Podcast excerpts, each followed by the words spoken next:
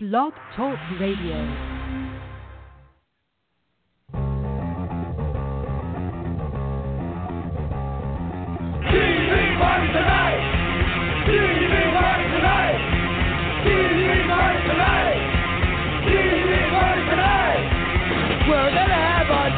Party tonight. Alright! We're gonna have a TV party, alright. Tonight! We got watch TV have a couple of brews. Everybody's gonna hang out here tonight. Alright! We'll pass out on the couch. Alright. Tonight! We got nothing better to do than watch TV. Okay. Whoops. Thought we were going a half an hour from now. We're apparently going now. Welcome to TV Party. I am your host, the mandated reporter, and frankly, I'm mortified, uh, Mr. Mark Radulich. Very auspicious, uh, auspicious way to start the show. I really did think we were going at 9:30, and I'm trying to finish up my factor fiction answers. I got one left. I got one factor fiction answer left, and I need to. And the deadline was four minutes ago. I'm all screwed up here. So to un, unscrew me up and to vamp for as long as humanly possible till I get this done, ladies and gentlemen, uh, the first guest here on the TV party tonight, our replacement show for Damn You Hollywood, as that's in hiatus until uh, until March. We're going to be looking at a lot of Netflix stuff and some uh, maybe some HBO here or there, some this, that, and the other thing. That's basically what's going on here. Uh, we're look at we look at the entire season of a show, and uh, because he demanded it, I feel like this was actually to get back at me for the Flintstones, but uh, because he demanded it, ladies and gentlemen, Mr. Jesse Starcher, how do you do, sir? Let's try this again. Eh, There we Can go. Can you hear me now? Can you hear me now? I can hear you. I can hear you, sir. Can you hear me? I can hear you just fine. Woo! Ah, yay! We're gonna have a show tonight.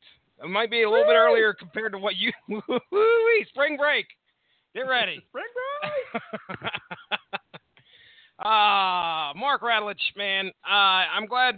Uh, I, I probably should have messaged you a little bit earlier, saying, "Hey, uh, what's up?" Because I noticed you didn't bring me into the queue like normal uh, about three Yeah. or four minutes beforehand. But hey, that's all right though, because tonight we're bringing in the new show, TV Party Tonight, which, believe it or not, took me probably four or five times writing it out or doing whatever I do to promote it to realize that this is a punk song. I know I've heard it somewhere. My golly, it was on a punk playlist that Mark Radulich made me. That's right. Good old Black who Flag, Henry Rollins. Black Flag. Black Flag. Yes. All right. Well, Henry Rollins know, of the famed Rollins Band. That's right. That is right. Um, the guy that got me into Clutch was actually a big Rollins fan as well. He uh, uh, that was back in the college days. I remember he had a poster of he had a poster of Henry Rollins on his wall. Angry fellow that Henry, that Henry Rollins. Yes. Uh, Um, his spoken word's actually a lot of fun. Henry Rollins. Yeah, I've heard you. I've heard you mention that. Yes. But All right, Jesse. Go ahead. Yeah, sorry. you have I va- have I vamped long enough? Have you got your answer to No. fact or fiction? Which No, no, no, I have no. no- I need you. To, I'm going to set you up. I'm to. Here's the thing. The ball is All coming right. over the net. I'm gonna bump it. I'm going to run Okay. to the net. I'm going to set it. And Sure. you take a long jump and spike that baby. okay, we're playing volleyball. got it. We're Okay. playing volleyball. So, Jesse, here's the bump. I Here hear you want to talk Black Mirror season one, the Netflix show from the UK. What? Here's the set. Why, Okay. Jesse? Why did you want to talk about Black Mirror season one? Please spend as long as you need to explaining in great detail why you wanted to talk about this on TV Party tonight and go. Oh, now see, if I speak slowly, that'll even give you more time. That's that's the key here. Um, all right, so I am a I enjoy my science fiction.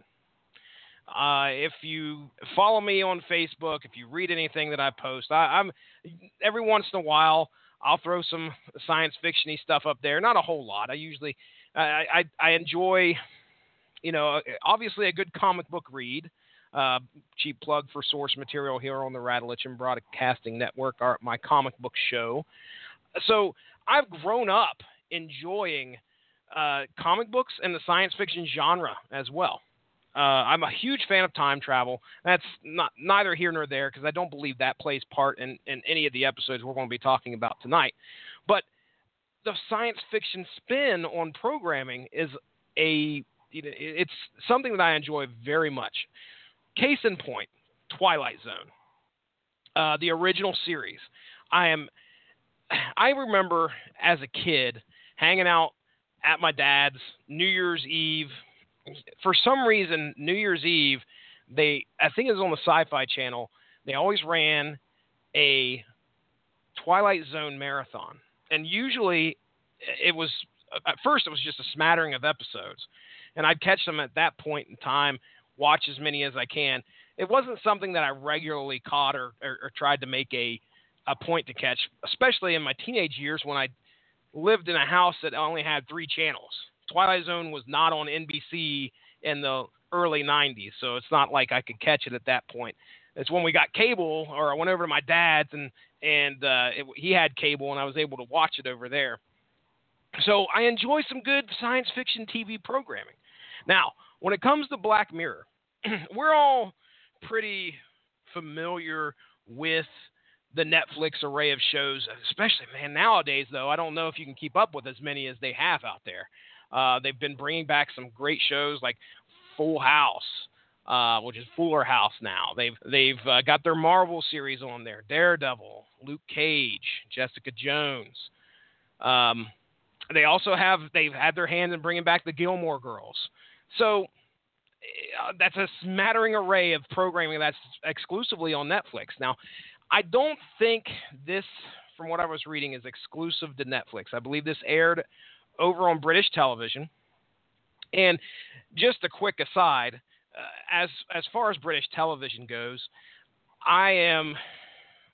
I think my my younger sister was more schooled in British television before I ever was, with like absolutely fabulous Ab Fab. If anybody was a, a fan of that show, but when my daughter was born, I happened upon Doctor Who. And I was immediately, uh, just like I said, time travel, uh, science fiction, and Doctor Who had it all.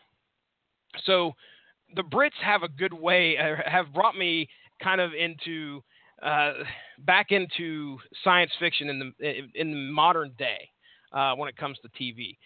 Black Mirror is one of those shows. It comes from from the uh, from across the pond, and it's I, at first I was I saw it on Netflix. I had no idea what it was. Then I saw people posting it, uh, posting about it left and right, not going into specific details, but saying that it was a it was a pretty decent show to watch. So finally, I think it was maybe about a month ago. I was just cruising along. I was like, okay, it's time to check this Black Mirror stuff out.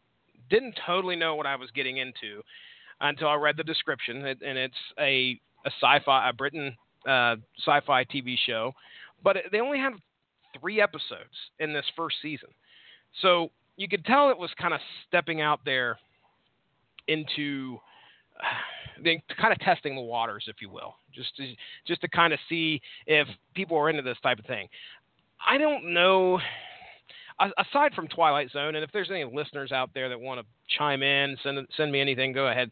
Uh, but I can't think of anything else off the top of my head um, that was as popular.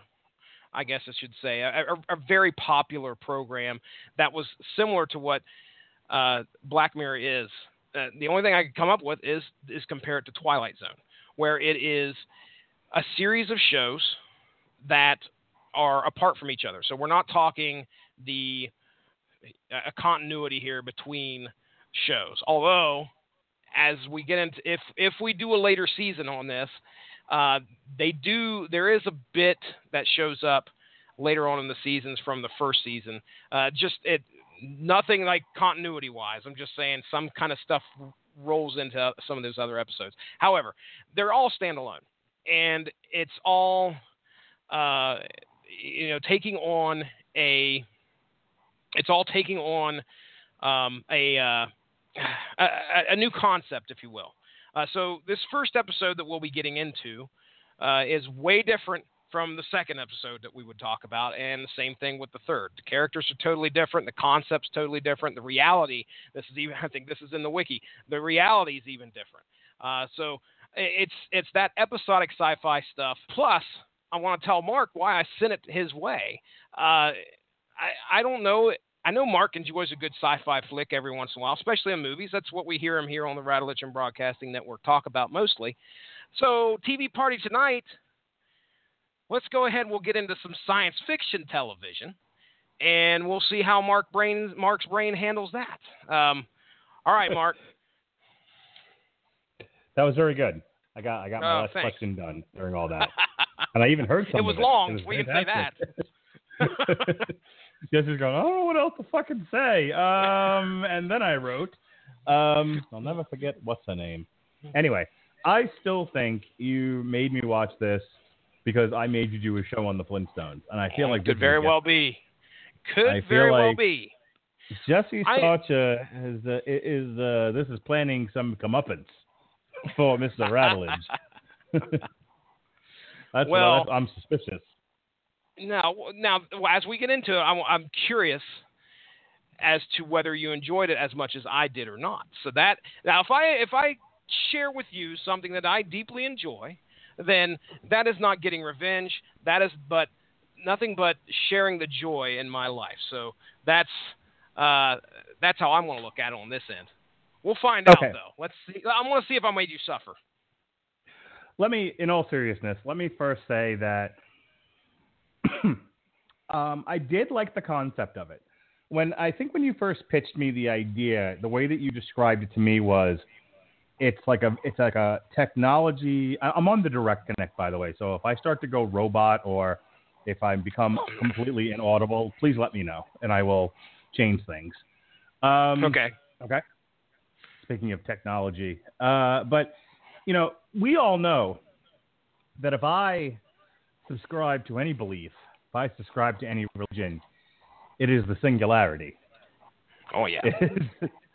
I uh, my big worry is not that Meryl Streep made comments about Donald Trump at the Golden Globes, which seems to be the thing that bothers is bothering everybody. It is the jo- it is the jobless future, Jesse Starcher. Robots, robots coming to take your job and my job and his job and her job. Uh, the jobless future. These are the things that that, that bother me. Uh, but it's not just the jobless future. I am uh, a, an advocate and I'm an enthusiast for technology. Artificial intelligence just being one of those things, but you know, the, let, let's look at the driverless cars. Um, Oh, yeah. I'm a big enthusiast for that. Uh, I keep talking about the uh, the ability that I've read about that you know possibly in the future, the ability to download your consciousness into technology and seemingly live forever. Season I mean- two, buddy. um, yes, but I, I suspect in that scenario it'll be a nightmare, and I think it'll be it'll be just nirvana, not not the band. Um, but but my my point being, you are not talking to somebody who fears this stuff. You are somebody. I am talking. You are talking to somebody who embraces the future, embraces technology. You would think that that would be my career field, but uh, I ain't that smart. See, um, I, I can talk about it fairly intelligently. And that's about it. Uh, so the concept of a twilight zone that is technology driven is appealing to me, and I have to say, two out of the three of season one uh, episodes were very entertaining and very appealing to me.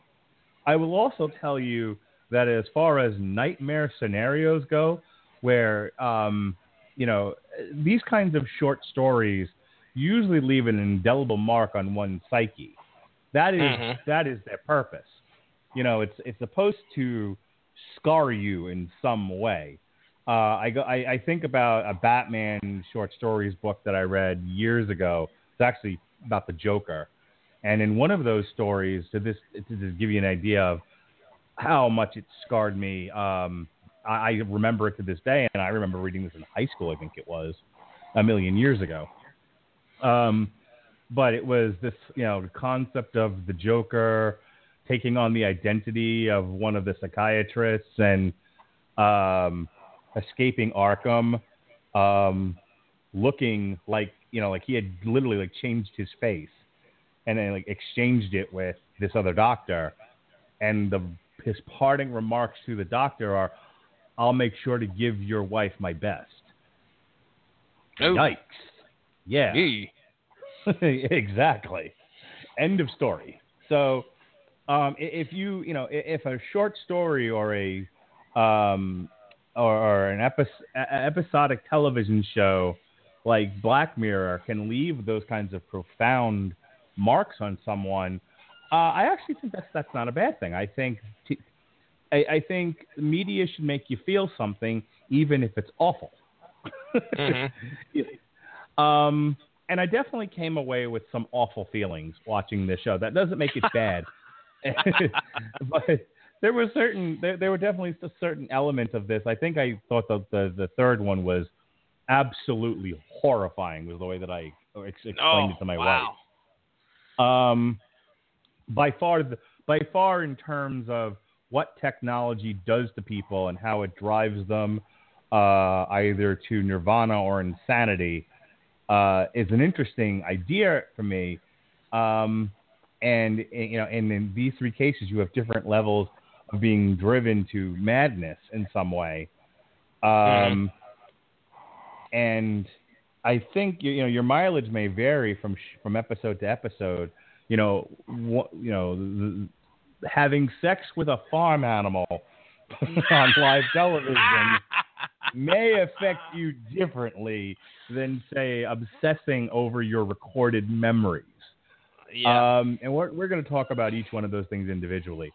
I have to say, right off the bat, the second episode I was not thrilled with. okay. um, I- All right. You know, but we'll, we'll get into that uh, in depth.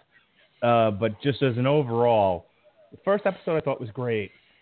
Though my takeaway was, as, as I told you at the time, was uh, I would have handled it differently. Needless to say, I would not have fucked the pig. Um, and the third one I thought was terrifying. Just just made my skin crawl, made me feel awful about myself and life in general. It just yeah. just sort of seeing the world through the main character's eyes. Uh, it, it affected me deeply. So. Um, you didn't pick a bad show, Jesse. Is really what I'm trying to say. I, I enjoyed Oh, the first season of Black Mirror. Um, the, like I said, the concept of let's let, let's draw a circle around technology and draw out these stories of technology gone awry, uh, Yeah. gone off the deep end is is, is fun for me. Yeah, I knew that there would be an element to this that would appeal to that side of uh, of your psyche. I think it, because you can see in, in their concept of, of what they had said for this for this show was to kind of give you an idea of how uh, what we could do with technology and what people's uh, reaction or shaping uh, their lives with that technology. Uh, I think the quote is something like, you know, this is this is kind of to kind of show you where we could be in about 10 minutes if we really screwed things up. I think that's what the quote was um, on, on in the description. But eh, man, there's it's it's something that in each one of these first three episodes, I could pick something out. Like, okay, that's how society would probably react. And what a shitty way for society to react with, with that power that they have. Uh, so, okay, I'll let, I'll let you guide the show here, man. Go for it. Okay, and and we don't you know we don't need to be all formal about this. We can play it loose and groovy. I trust right. you, Jesse Starcher. But, um, all right, so we're not. I'm not going to go into like a big plot by plot by plot synopsis of any of this. Um, Sure. I will do a, just a sort of a brief introduction of what the plot is, but I really want to talk about the elements and the themes and, and, and the craft of each episode. So I don't want to get caught up in the minutia. And again, this is not damn you Hollywood. We will not be talking about the money. Um, Numbers. Will numbers. No numbers, no money, and we will not be going to Rotten Tomatoes to bash the critics. So, um, But this- let me ask you here first before we get in. sure, Did you have to use subtitles? not for this episode, no. Okay. Um, all right. We'll talk more about Uh, the second episode uh, right. and, and some of the some of the issues I had with it. But for the first episode and the third episode, I was fine. I was able to, I was able to follow talk British from my kids. Um, Do you do you watch? Have you ever watched a lot of British programming in your life? I mean, is there any British TV shows off the I top of your head that you could think you've watched? I I grew up with Benny Hill and Danger Mouse. Oh, okay. I mean, I- Danger Mouse. I, I I don't know if like you know someone listening to this is just like really that's your someone asked you about British television you don't go to The Office or Monty Python you fucking What a Danger shithead. Mouse. oh goodness gracious and Benny Hill um yakety sax. oh, yeah. Um, but no, I uh, I did watch the Monty Python's Flying Circus uh, when I was a kid. Um, once I was introduced to it, I shouldn't say kid because I really didn't get introduced to Monty Python until I was in high school. And again, like everybody else, um, like everybody else Yeah. who was introduced to Monty Python that, that wasn't a contemporary of the show, I was introduced to it through Monty Python's Holy Grail. Um, have you ever seen it? No, I haven't. Believe it or not, uh, there are so many quotes that I could quote from that movie, and I have yet to see a bit of it. I'm talking about Holy Hand Grenade. Uh, I mean, it's just all over the place. It's one, probably one of the most popular pop culture things that's out there that I have. I am absolutely ignorant on, and Yeah, People really. hate me for I, it. I, I, yeah, I'm like I'm ready to like stop the show now so that you can go back and you know we'll do it. We'll do because Mark made me uh, make you watch the show and review it. That's your homework assignment now. Um, yeah, I like I, I can't make fun of you too much because I would never have known about it had a, a girl that I was semi interested at the time. That's how a lot of my stories start. Have you noticed that? Some broad I was interested in. so there's in. this chick. Dot dot dot. Yeah. Um, tells you a lot about me, doesn't it? Uh, you know, hey, I want you to, uh, I want you to do this thing. Sure, I like you. I guess you could say that about a lot of guys, though. That's not an uncommon thing for a guy to do something Oh, no. a girl wants him to because he Just wants to trust me, dude. I well, Mm. I'm married, so I guess I can't really say a whole lot. But this, you're not, wife. you were not born married, sir. No, I, that's right, that's right. But I just to put it in perspective as to doing something because the uh, a woman wants you to. I was just part of a fucking 31 party. Now, do you know what 31 Ugh. is? I yeah, I know what 31 is. I think my wife used to sell it. Oh, you Oh, wow. bastard. 30, Yeah, 31, 31 is like luggage, right? Uh, yeah, yeah. Uh, exactly, exactly. It's they did some kind of online thing. Yeah, Yes, sir. It's The the the weekender, the flop over, what was it called? The flip over weekender was one of the one of the one of the great sells tonight. Apparently, my wife invited me to this party. She's like, five minutes before I came down here, I was on that thing liking posts. So yes, I was doing something that I definitely did not want to do. Does she still have your balls? uh, Black Mirror. Um, I kid, I kid. You poor bit. Look, I, I, I kid You know because I'm sure, because I'm sure I could come back with something equally horrible. Um, I hear you, man. and say my, to myself, "Where have my balls gone?" But uh, yikes.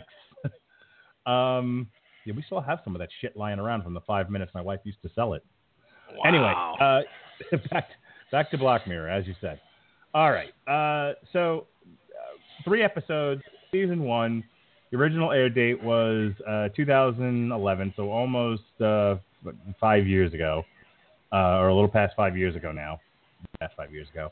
Uh, the first episode is the national anthem, and the the short short here is that uh, we are focused on the British Prime Minister, whose name is Michael Callow, played by Rory Kinnear, and the uh, Princess Susanna. Oh, Susanna, the Duchess Don't you of cry for me. has been has been kidnapped. You see, and the ransom being demanded is that the Prime Minister, with a specific set of uh, specifications, must have live sexual intercourse with bacon, a pig, live I'd probably pig. do it. I would do it with bacon, but a pig, that's a different story. You'd fuck a plate of bacon, eh? uh, I love bacon. oh goodness gracious, a little too much. Um, so yeah, he's got to fuck a pig on national television, and uh, the specifications are designed to make it look like you know it, to make sure it's not fake in any way, and the and the video has been posted to YouTube. So the technology, so draw a circle around that because that's the technology being focused on in this first episode. The concept of the viral video. Yeah. And really the whole the whole thing is about because there's no point getting into a lot of the minutia of the episode. The idea being presented here is that you can hold somebody uh, hostage via an anonymous YouTube video, an anonymous online video. Mhm. And the technology is now such with routers and um, being able to bounce your signal from place to place that you can, if you choose, remain anonymous. And if you have the means and the wherewithal and the foresight to do a strange or violent thing, you can accomplish that strange or violent thing uh, with this video. And who could stop you? yeah. Really, who? That's what's being said here. Go ahead. Yeah, well, a- lot of what I took from this was uh, clearly they're playing the political angle as well. This is the uh, what was he the the I I lost it already off the top of Pri- British Prime Minister, Prime Minister, the Prime Minister, and with all everything at his disposal, he could not find this person, uh, and not only that, when they when he got the demands for you know what he was supposed to do in order to free this uh, Duchess, uh, you know they immediately stepped in and said we we got to cut it off, we we've got to stop it, and at the time that they tried to stop it, like I, can't remember how many people had already downloaded and watched the video of this of this these ransom demands and had propagated it all over the place. So the viral video is definitely uh, uh, one big factor I think in this particular episode. The other one is is you know a person in political power.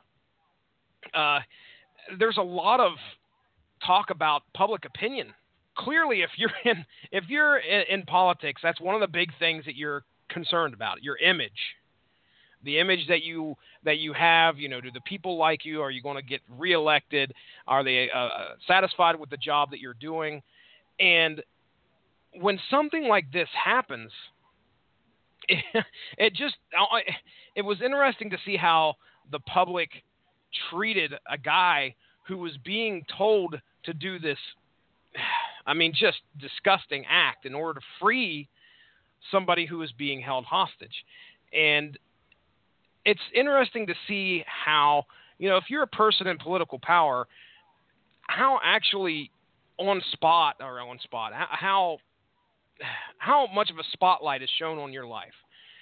Why do you think this guy did this? That was one of the things that I the, the guy the the ransomer. Do you have any theories as to why he decided to do this to the prime minister? Well, let's let's go to the wiki. Um, according to the Wikipedia plot synopsis,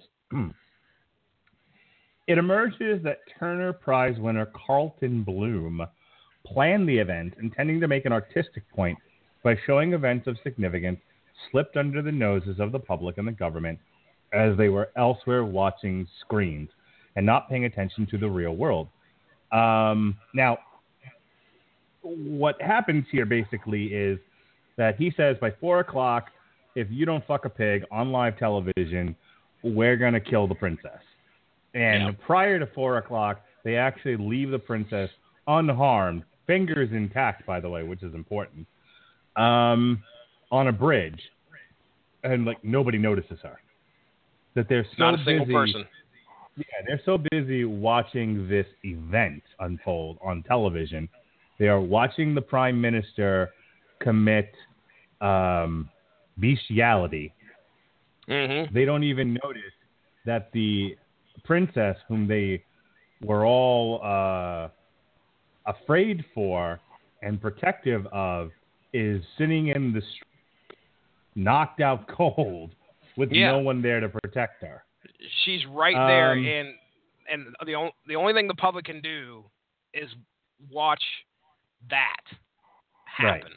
You know, that's just good. I mean, And- go ahead. So it says, and not paying attention to, so they were elsewhere watching screens and not paying attention to the real world. So they're watching the pig fucking. The real world is she's on the bridge. Okay? Okay, so That's so the this was dichotomy.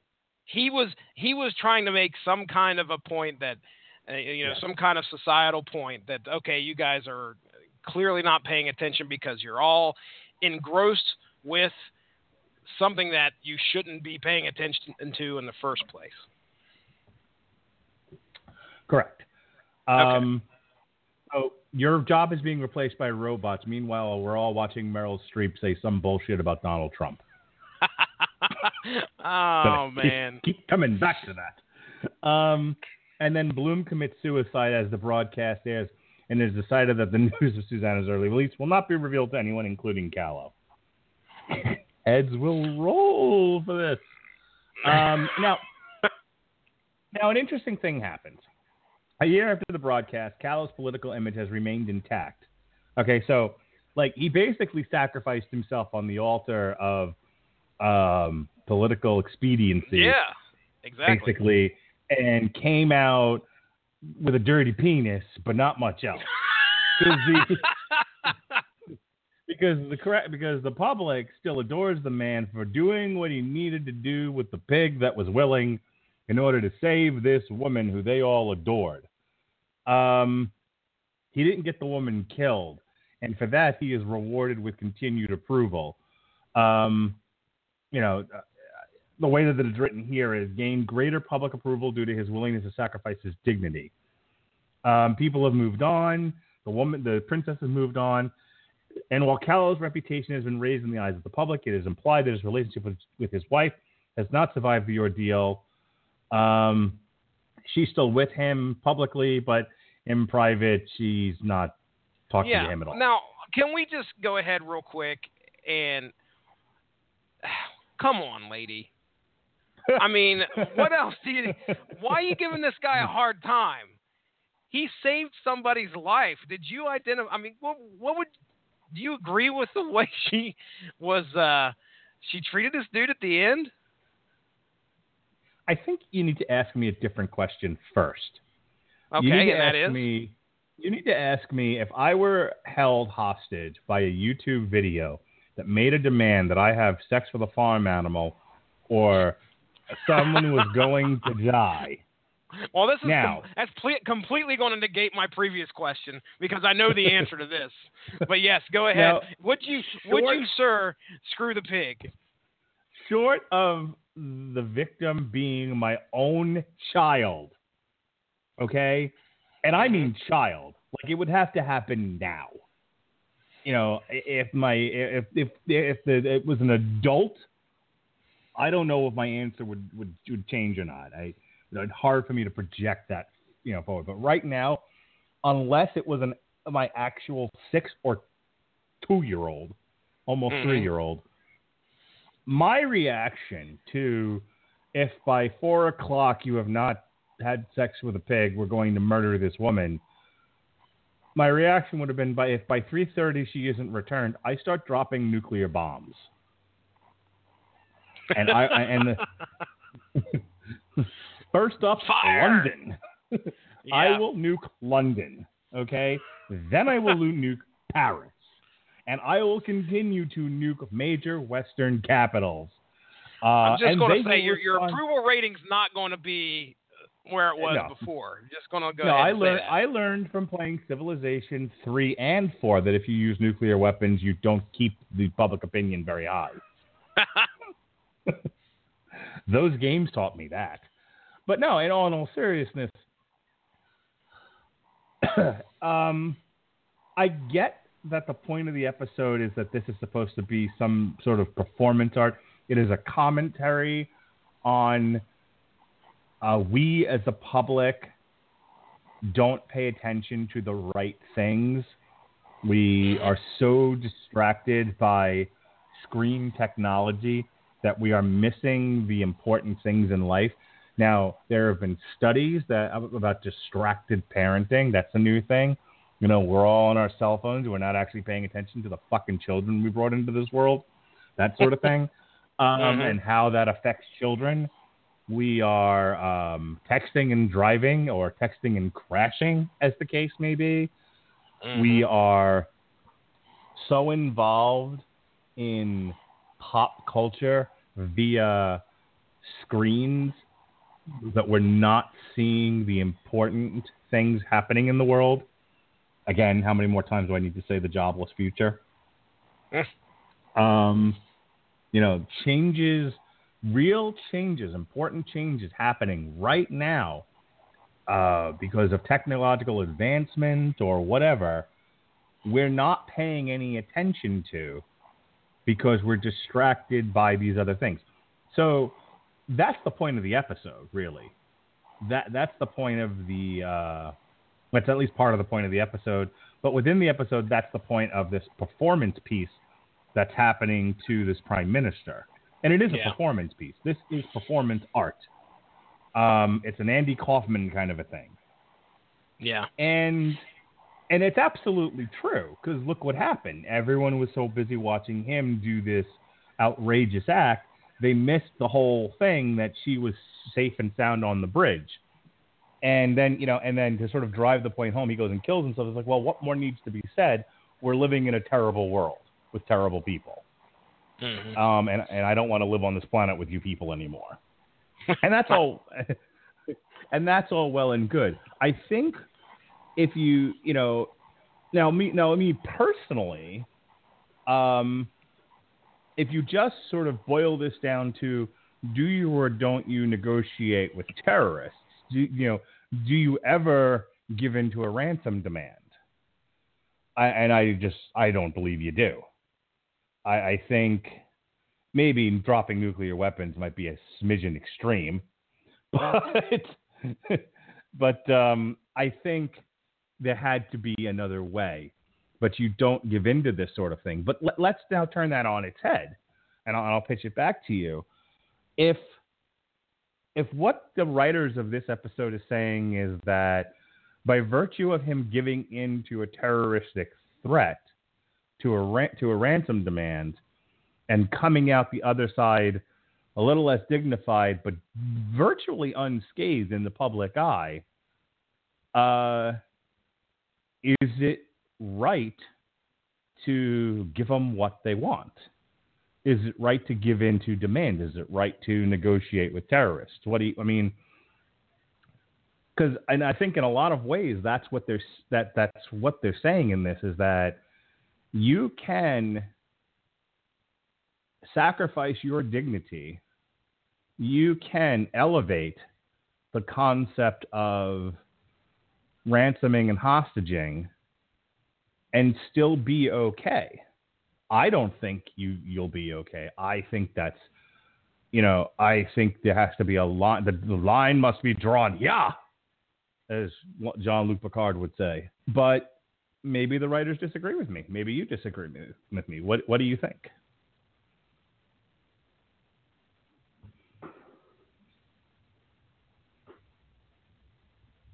Jesse. Uh, all right. I don't know if he lost me, if I lost him, if we lost each other, if I can he can, even hear me. Uh, find out in a moment. I can hear you, damn it. Good. Outstanding. Uh, all right. And he'll be right back. Uh, yeah, he's got to dial back in. This happens occasionally with uh, Skype unfortunately. So we'll wait for him to come back in in just a second. But uh, as I was saying, it um, this idea being presented, I think it's dangerous in a lot of ways. I think the idea of someone throws this video out there and makes this demand, um, and you have to start thinking about your your image. Uh, I think I don't think image is that important. I guess I think you have to think about the the greater good in the sense of what is best for humanity. Jesse, are you there? I am. I heard. I, I heard. Uh, I heard you pitch it to me there about giving in the ransom demands and as to whether this would be something that would continue. Um, I don't, man, I don't know. The point of that episode is to put try and put you in his position to where mm-hmm. you could try and come up with a a logical reason or excuse me, a logical solution. And I think at the point where they were you know, they were trying to come up. The one that they had where they were going to green screen his face onto a porn star's body, um, and you know, have it done at that point in time was great.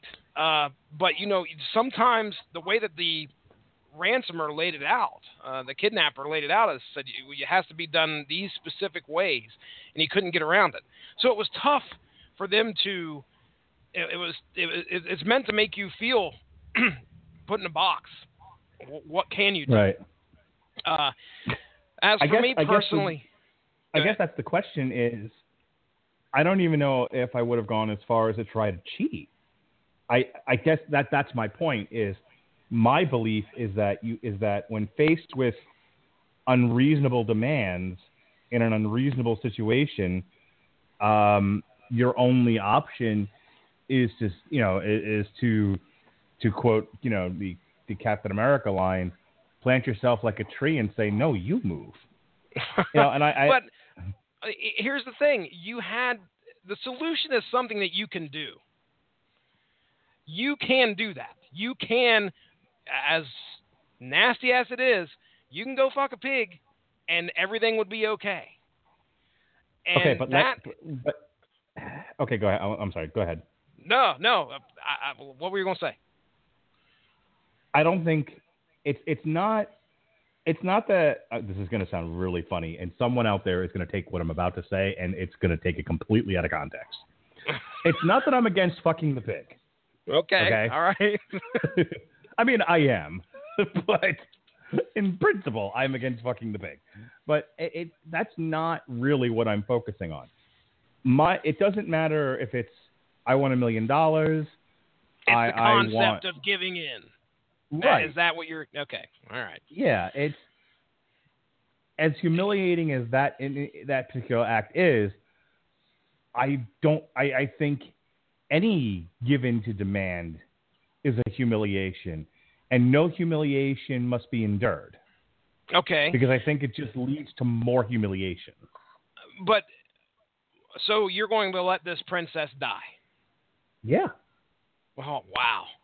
You're going to let this guy kill somebody when everybody knows that you have it in your power to make sure. Now, we're not just saying this isn't some closed room stuff. This is everybody across the nation of England knows that you have the power to make sure that this person does not get killed. And if you remember right, this Duchess wasn't just you know some shut-in. This was a, a beautiful lady who was out and about, and you know they I think they were referred to her as like an eco warrior or something like that. So she had people adored this lady, and you, sir, would be the one saying, "Nope, you're going to die. You move, you're going to die."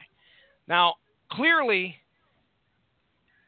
political, politically wise, I mean, they're going to say that that's political suicide. You're not coming back from that. But we're, again, not only do you have to worry about that, but you have to worry about having a death on your conscience.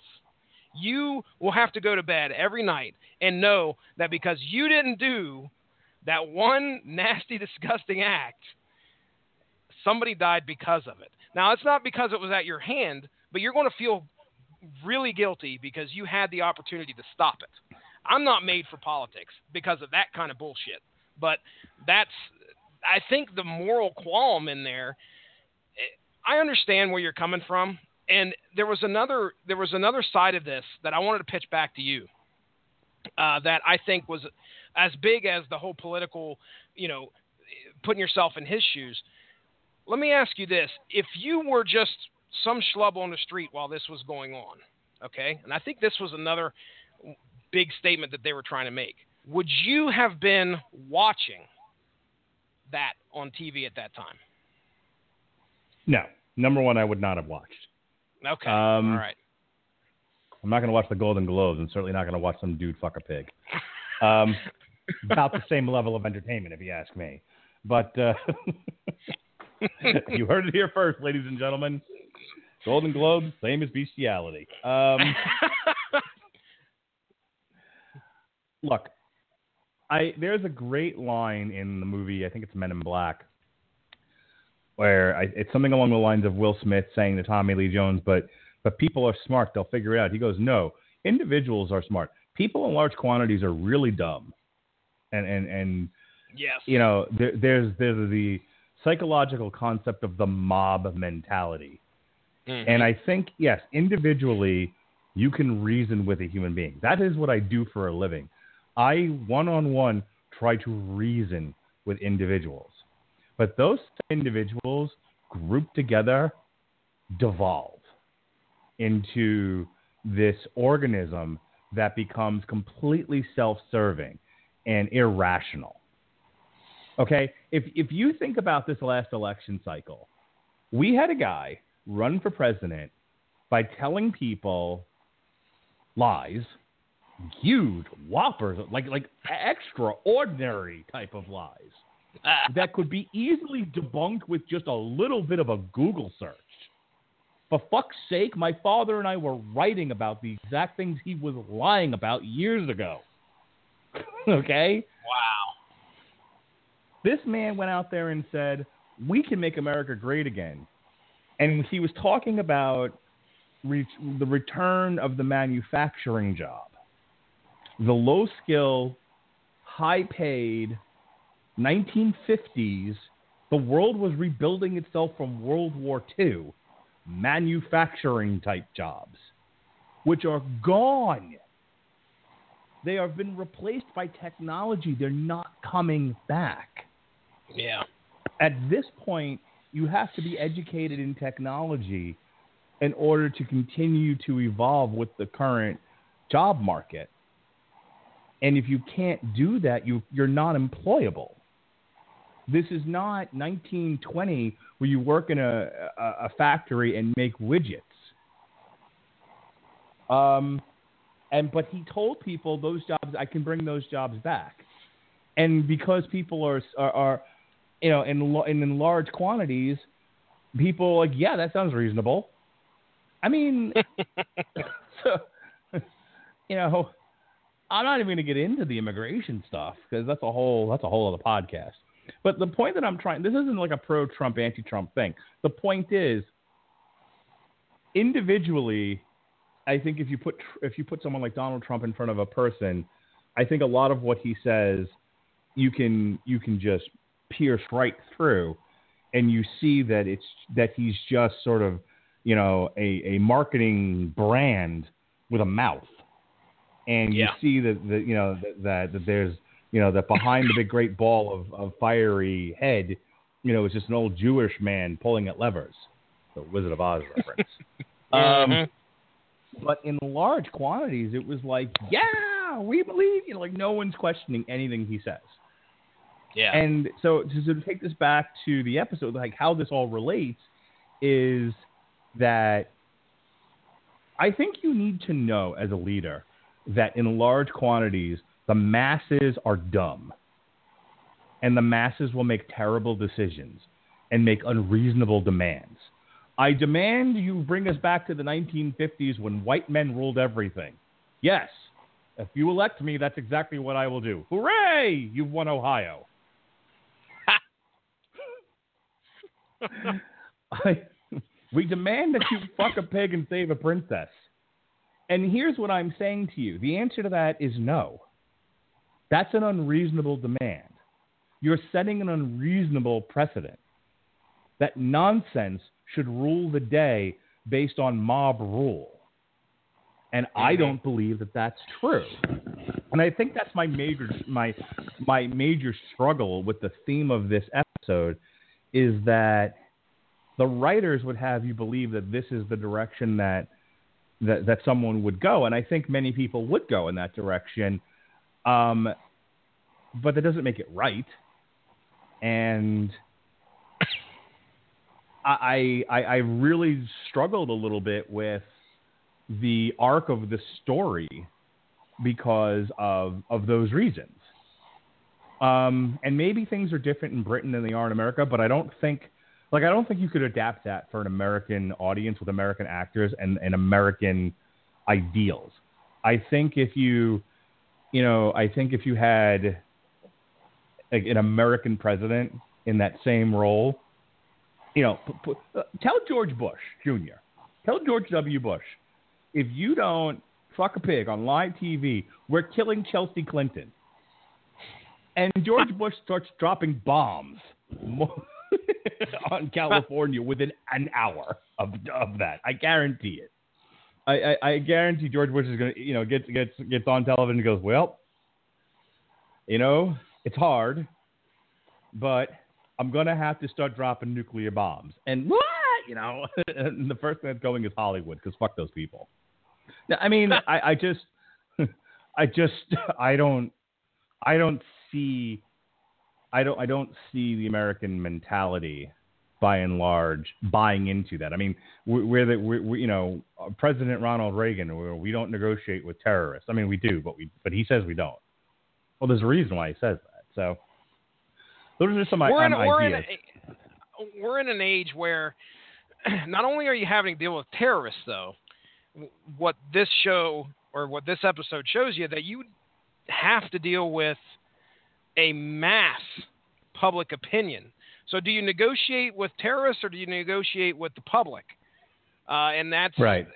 You know, that's another theme that you I see become a- coming out of here. You, you become a leper, basically. Do you become Yeah. a public leper, or do you sacrifice your dignity? And if you're asking me personally, I'll be a leper. Bombs are being Hate me. dropped. Hate me if you must, but I will do the right thing. The needs of the many outweigh the needs of the few or the one. Sp- Spock told me that. I Star Trek two, Oh. Star Trek. uh, I think I think the the great part about this episode is that there really isn't. I mean, there isn't an easy answer. It's just not easy to come up with what you would do. You may personally feel it should be done one way, but you know, three or four other people will want to disagree with you. Um, What- I would What did Go ahead. What did you think? Of, what did you think of the episode? We've we've talked about some of the big ideas in it. We haven't really talked about the craft, the acting, how it was laid out, the story. I would like to hear some of those things. Um, what, what did you think? I will be extremely honest and tell you that I'm probably one of the weakest people here on the Radulich and Broadcasting Network when it comes to critiquing like uh, how something's acted out. I mean, I, I I was invested in the story. I mean, me personally, I Mhm. was invested in the story. Uh, I think everybody who uh, who was on there did a fine job on what they were supposed to do. I really felt, you know, I came this close, Mark Radulich, to when I posted the Black Mirror uh, post today. I, I almost posted the picture of him that well the one that I sent to you. I almost put that on Facebook because that that that shot of him walking in to the room and the pig is sitting there just slopping up its food and he knows what he has to do and that he's going to have to do in like 30 seconds. Uh, it was shot like that for a reason. It was it was shot well to make you understand he's walking into something that he absolutely does not want to have any part of, and this is what lies before him. Um, I can't really say that I was not impressed with it. I know that when I sat down and watched this episode first, You know, this is this is the one episode. If you're going to start in the Black Mirror, this is what brings you in. Uh, and when we talk about these next episodes, you'll find that this is probably the least of all. Actually, I think of all the of all the series, excuse me, of all the episodes of each season out there, this is probably the one that's more grounded in our reality that we could probably see happening, possibly tomorrow. I mean, I don't see any fallacy with something uh, with something similar like this to happening, uh, you know, within within the next ten minutes, just like they said. So let me uh, uh, let me let, let me pitch to you that, this idea, and then we'll Yeah. we'll sort of ease out of this. If someone were to, in real life, or even on just on a TV show, let let let's say they they decided to do a Americanized version of this, um, Okay. but it's Donald Trump. So if Donald Trump doesn't fuck a farm animal, someone's gonna die. Who is that someone? What do you, what celebrity? Because because in, in America we don't have we don't have royalty in the uh, No, classical sense. We have No. Hollywood royalty. Okay, we we have celebrity royalty. So the Queen graced us with her opinion at the Golden Globes. Meryl Streep, she's our queen. We all Mhm. love her. Um, Sure. So so you know, and, and Michelle Obama, she's our queen too. We we love her and her big strong arms. Um, she can do no wrong. um. So my, my question No, this would this is- would have to be. I, I know where you're going. You're going to ask me who would be cast in that spot. Who would be that person? Yeah. If that actually Taylor happened. Swift. Would, if, would would America demand Donald Trump fuck a pig to save Taylor Swift? Is that how this Uh, goes? now, well, that's what I was going to say. It has to be somebody that they that that people are in love with, uh, and there is. It has to be an overwhelming uh, opinion, positive opinion on this person. So Taylor Swift, I would say, is up there. I, I wouldn't say Mhm. any of the. I wouldn't say the card any of the Kardashians or anything like that, be, even though they are massively one of the you know one of the biggest uh, pop icons out there. But I mean, come on, it's got to be somebody that's loved for the right reasons because that's kind of they pitched this like it was almost kind of like a Princess Di. Uh, So who I would hmm who else is like out there? Throw some names out there for me, Mark Radulich. You said Taylor Swift. Who else is a, got a genuinely good soul?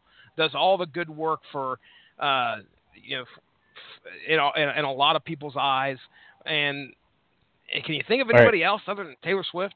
All right. So like two 40-ish year old uh, white men are really the wrong people to ask. What celebrity is beloved in America? Go with your daughter. Send her a yeah, you're. send her a tweet. send her a text message. Go you know ask her. I'm gonna have to- uh, Go ahead. Let me see if she's up. I will see if she's up. You you start thinking or do some research or continue on, and we'll find. I'll, I'll we'll revisit this here in a second. Um, I will. I'll just go ahead and give my sort of assessment of the episode. I actually wish they'd stayed with this. Like, I want now somebody to sort of take this episode and let this be like the pilot for uh, uh, just an entire like Netflix series about this prime minister. I wanted to. I really did want to know what happened next. Um, I also I like the speed at which it moved. Uh, you know, I know, but Robert Winfrey and I la- uh, last year we reviewed Money Monster, and I know he thought it was just a turkey and a half, but I that, that that's another example of something where I like the frenetic political pace of things uh, of some of certain shows, and so this thing really did move, and I and I was engrossed in what was happening right from the start, which is in sharp was- contrast to the next episode. This was an hour long, right? Was this first one an hour or was it 45 minutes? I, I it can't off the was top of my head. 44 minutes. Okay, all What- right, because that to me is, I think, what they should have stuck with throughout the rest of the series. 44 minutes felt good. It felt tight. It wasn't, you know, at 30 minutes, I would have been saying this is way too short of an episode. Uh, Mhm. But 44 minutes, just like you said, it felt like it, it, it felt. It felt nice and complete and compact to me. You said you wanted to see it continue. I, I felt it was, I, I felt it was just right. Yeah, I, I agree. All right. Kira where, is not. where are we at Kira is here? not getting back. Kira is not getting back to me. By the way, I've sent her a message. I don't. She hasn't been feeling so well, so I don't know if she's still awake or not. But if she sends something back, I'll pop in. All right. Um, well, my wife is asleep, and she is also a appreciator of the celebrity royalty in this world and the real royalty. She she digs the, the British royalty. Big fan of The Crown, by the way, uh, which will be getting its own TV party later in the year. Um, so, all right. So, uh, if you're listening to this and you want to uh, send us a message, uh, you can hit Jesse up on Twitter or you can hit me up on Facebook. Um, send me an email, carrier pigeon, YouTube video. I don't care. But uh, it- you know, but I, but that's that. I think it would have to be Taylor Swift. She seems to be universally loved in this country, and I can't Yeah, think I- of really of anybody else. Other Maybe, than, like I mean, said, maybe Michelle Obama right now. okay, yeah. I mean, there's there's possibly you'd have to. I think you're going to have to go music scene or possibly movie scene. Which can you think Mhm. of any female movie celebrities off the top of your head? No, Yeah, no, see. because everyone's got baggage. Um, you know, I just whoever, whoever, like uh, Natalie Portman. Well, she deserves to die because of the Phantom Menace. Oh, for fuck's sake. Okay. Um, all right, let's let's move on. Um, I think we can both say that we, we really like this episode. It's a good first start with Yeah. uh, with Black Mirror. I think we covered all the political, sociological, uh, technological elements of it.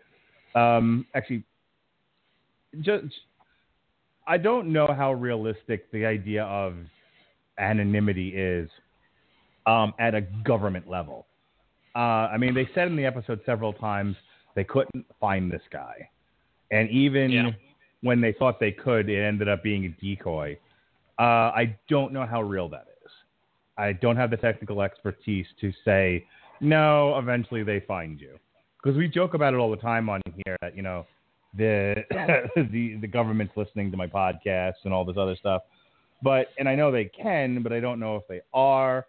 I mean, I, I remember my dad telling me that in like Germany there was there was so and in Russia I think they had so many spies and so many uh, ways to collect information. There was actually too much information for the, for any one person to really sort through where it could be useful.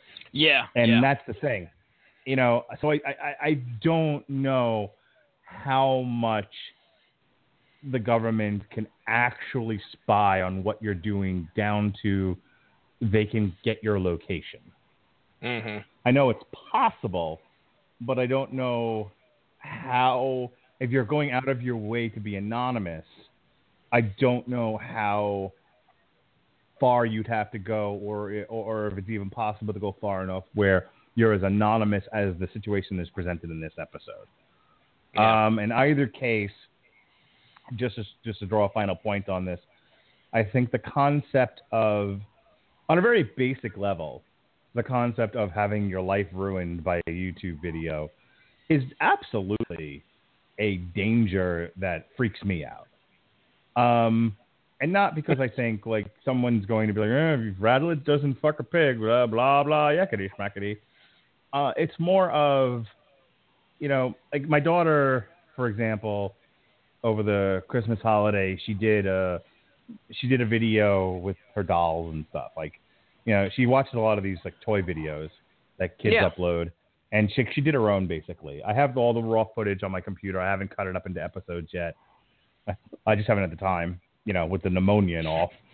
you can Um, you can you can go actually go onto my YouTube channel and see I did something very similar a few years back. The Green Mhm. Goblin versus Santa. So go ahead. nice. Um, but you know, I was gonna make her her own like YouTube page and everything else. And, my, and the first thing out of my wife says, "Uh, "Do we really want to expose the six-year-old to the horrible world of YouTube comments?" yeah. And and it's like just to say that out loud, you know, there's all these other implications that we're that we were discussing, which I'm not going to go back and retread. But just at a very basic level, the the sort of day to day, even by virtue of just doing a podcast like this. Now we don't get a lot of comments. We get none um, on the actual blog, on the actual BTR website. Um, and we really don't get a lot of comments on the Facebook page either, the Radulich Broadcasting Network Facebook page. But I, but the information is out there, and we do get listens, and people can make comments. You know, and so there's always the possibility of being humiliated uh, by virtue of the fact that you know I, I put myself out there. You put yourself out there. Mhm. Um, and just something that that's just something you just have to live with. It's a it's a part of your life. Uh, and how that can get turned around. You know, a, ye- a couple of years ago, this is sort of my final point on this. I remember uh, talking to Brodigan on one of our various political shows, and it used to be if you went to school, you got bullied, you know, you got called a whore, you got called fat, uh, whatever. And when you at least you went home, you were safe. If you if you had a decent home environment, at least you got a couple of hours where you you know could get away from the bullies. yeah. Now, someone starts up a blog that says, you know, so and so is a you know a big fat whore dot com. You know, or, or or puts up a video or or on Twitter or Facebook or YouTube or whatever, you know, of footage they shot with their cell phone of you, and you know, with with the headline or, or underscore or whatever, so and so's a big fat whore and it's like it just never ends. Like you, you, that, you know. So in that sense, you know, you really can't stop it. Is it as Mhm. extreme as, you know, you have to fuck a pig or the princess dies? No, but maybe in some ways, on a very individual level, it's even more horrifying. So in that Yeah. sense, I, the, the, the, this is this episode did elicit a sympathetic viewpoint from me because not everybody is armed with clear weapons. So. Um, He's dropping bombs. I'm dropping bombs, baby. you will return the princess, or I will nuke the world. Um, I'm mad, I tell you, mad, simply mad. All right, let's let's talk about the shitty episode. Oh, Ugh. the shitty episode. The shitty episode. God damn. This was the one where I thought I'm going to lose my wife's interest. Now, each and every single one of these episodes, except for the very first one, which I, she caught, uh, I retreaded it or retreaded, I replayed it today, and she came in and caught the last like five or ten minutes of it. But each and every one of these, she sat down and watched with me, which I was very pleased. She's not a Twilight Zone fan. I mentioned Twilight Zone earlier. She could give a crap less, and I think a lot of that's because it's in black and white. So I kind of was like, oh, I don't know if she's going to like this stuff or not.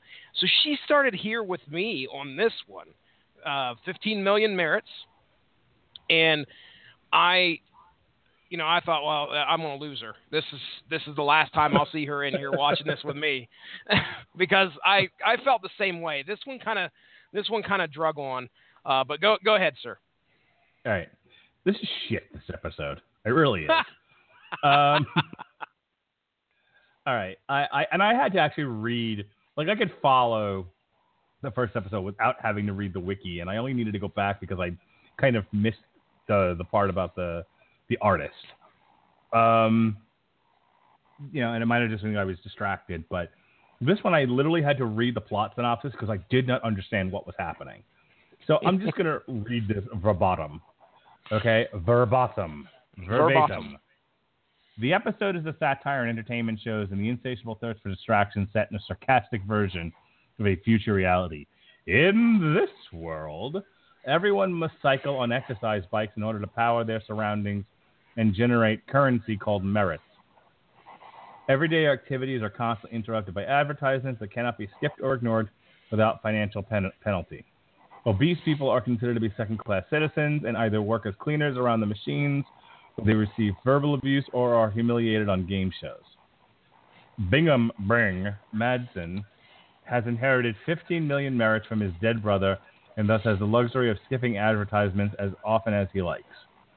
In the toilet, he overhears Abby singing and encourages her to enter into an X Factor style game show called Hot Shot, which offers a chance for people to get out of their slave like world around them. Bing persuades her and, feeling there is nothing real worth buying, purchases the ticket for her, costing him his entire inheritance of 15 million merits. Ah, The judges ouch. uh, and the crowd enjoy her cover of Anyone Who Knows What Love Is, but they state there is no room for an above average singer and instead give her the chance to become an adult actress on a pornographic TV station. After goading after goading from the judges and the crowd and drugged on a substance called compliance, compliance in a cup, uh, Abby reluctantly agrees. Bing By the way, real to his- quick, real quick. Anyone who knows what Mhm. love is, just put a pin in that. If we revisit these next seasons, that's the thing I was talking about. That kind of uh, when I was talking about continuity. That's the Mhm. o- that act, that song actually pops up season two and season three. But go ahead. Okay. Uh, Bing returns to his cell without Abby or any merits. When an advert showing Abby performing a sexual act appears on the screen, he can't He skip it loses his as- shit. Yeah, it does. um, and desperately tries to escape his cell, ramming the door until the glass breaks. He hides a shard of glass under his bed. Over some time, he leads a frugal lifestyle and is shown cycling harder than anyone else, saving up 15 million merits to buy another competition ticket. He patiently waits in the hotshot room until he is called to compete. On stage, he interrupts his dance performance, draws the shard of glass, and threatens to kill himself live on the show. He tearfully rants about how unfair the system is and how the heart and how heartless people have become, and expresses his anger for how the judges took away, corrupted, and sold the only thing he found that was real. Yeah, he whines basically. The judges, instead of taking his words into consideration, are impressed by his performance and offer him his own show where he can rant about the system all he likes. Bing accepts and is later shown finishing one of his streams in the penthouse. Uh, he pours himself a fresh orange juice and stands staring at a wall length window at a vast green forest stretching to the horizon in a cell much larger than his original. It appears to be real as a parallax effect is visible as the camera recedes.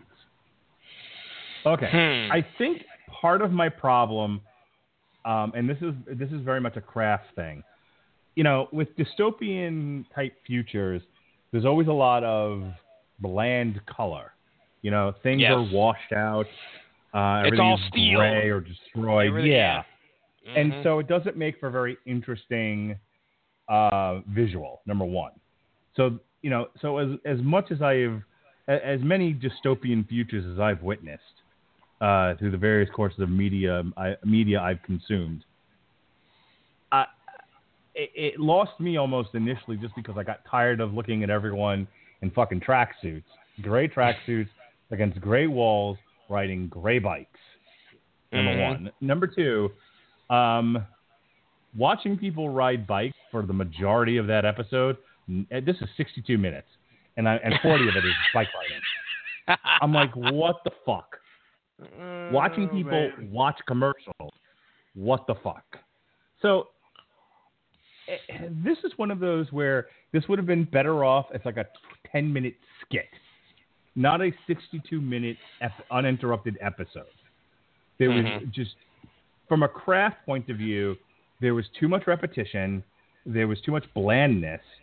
And then, you know, if the story you're trying to tell is that man lives in dystopian future where nothing is real, finds love, finds heart, loses those things to, um, you know, lack of integrity, uh, goes crazy, tells people there's no integrity, gets rewarded with show about telling people there's no integrity. One, I've seen this before, and uh, who fucking cares? The, the, the headline news: The world is shitty. Yeah. Home at eleven. Mhm. Um, num- and, uh, and number two, it's like, so your so your your big theme here is, hey, wake up, everybody! Entertainment is shit. It, you know, it's it's packaged okay. We get it, and it's not changing, and there's nothing we can do about it. And oh, by the way, it wouldn't be this way if we weren't shitty consumers to begin with. Hence the phrase, this is why we can't get anything nice. You know, this is the kind of thing that Winfrey and I talk about all the time that you get shitty movies and shitty TV. Well, not so much shitty TV anymore, but you get a lot of shitty movies like Batman v Superman because it still made almost $900 million. People went and fucking saw the thing. Mhm. You know, the, the executives at Warner Brothers can get away with just make a shitty Batman movie. It's going to make a billion dollars anyway. Who gives a fuck? Uh, okay. I just have to answer a question on Fact or Fiction about should Cody Garbrandt, the guy who just won the the bantamweight title, fight Jose Aldo, the featherweight champion. Neither of which is a draw, by the way. But because we're so now conditioned to quote unquote money weight fights, there's a consideration that these two not draws fight each other because they both have fake belts. Who fucking cares? But because people are drawn to that sort of thing, you know, there's there's you know people just watch Conor McGregor, who who was an actual draw, win two fake belts, and they are fake at this point. The, UFC's belts mean nothing; they are ornaments. Um, I mean, they, they they rank just above WWE belts that are you know wow. props at this point. um, but I but I digress.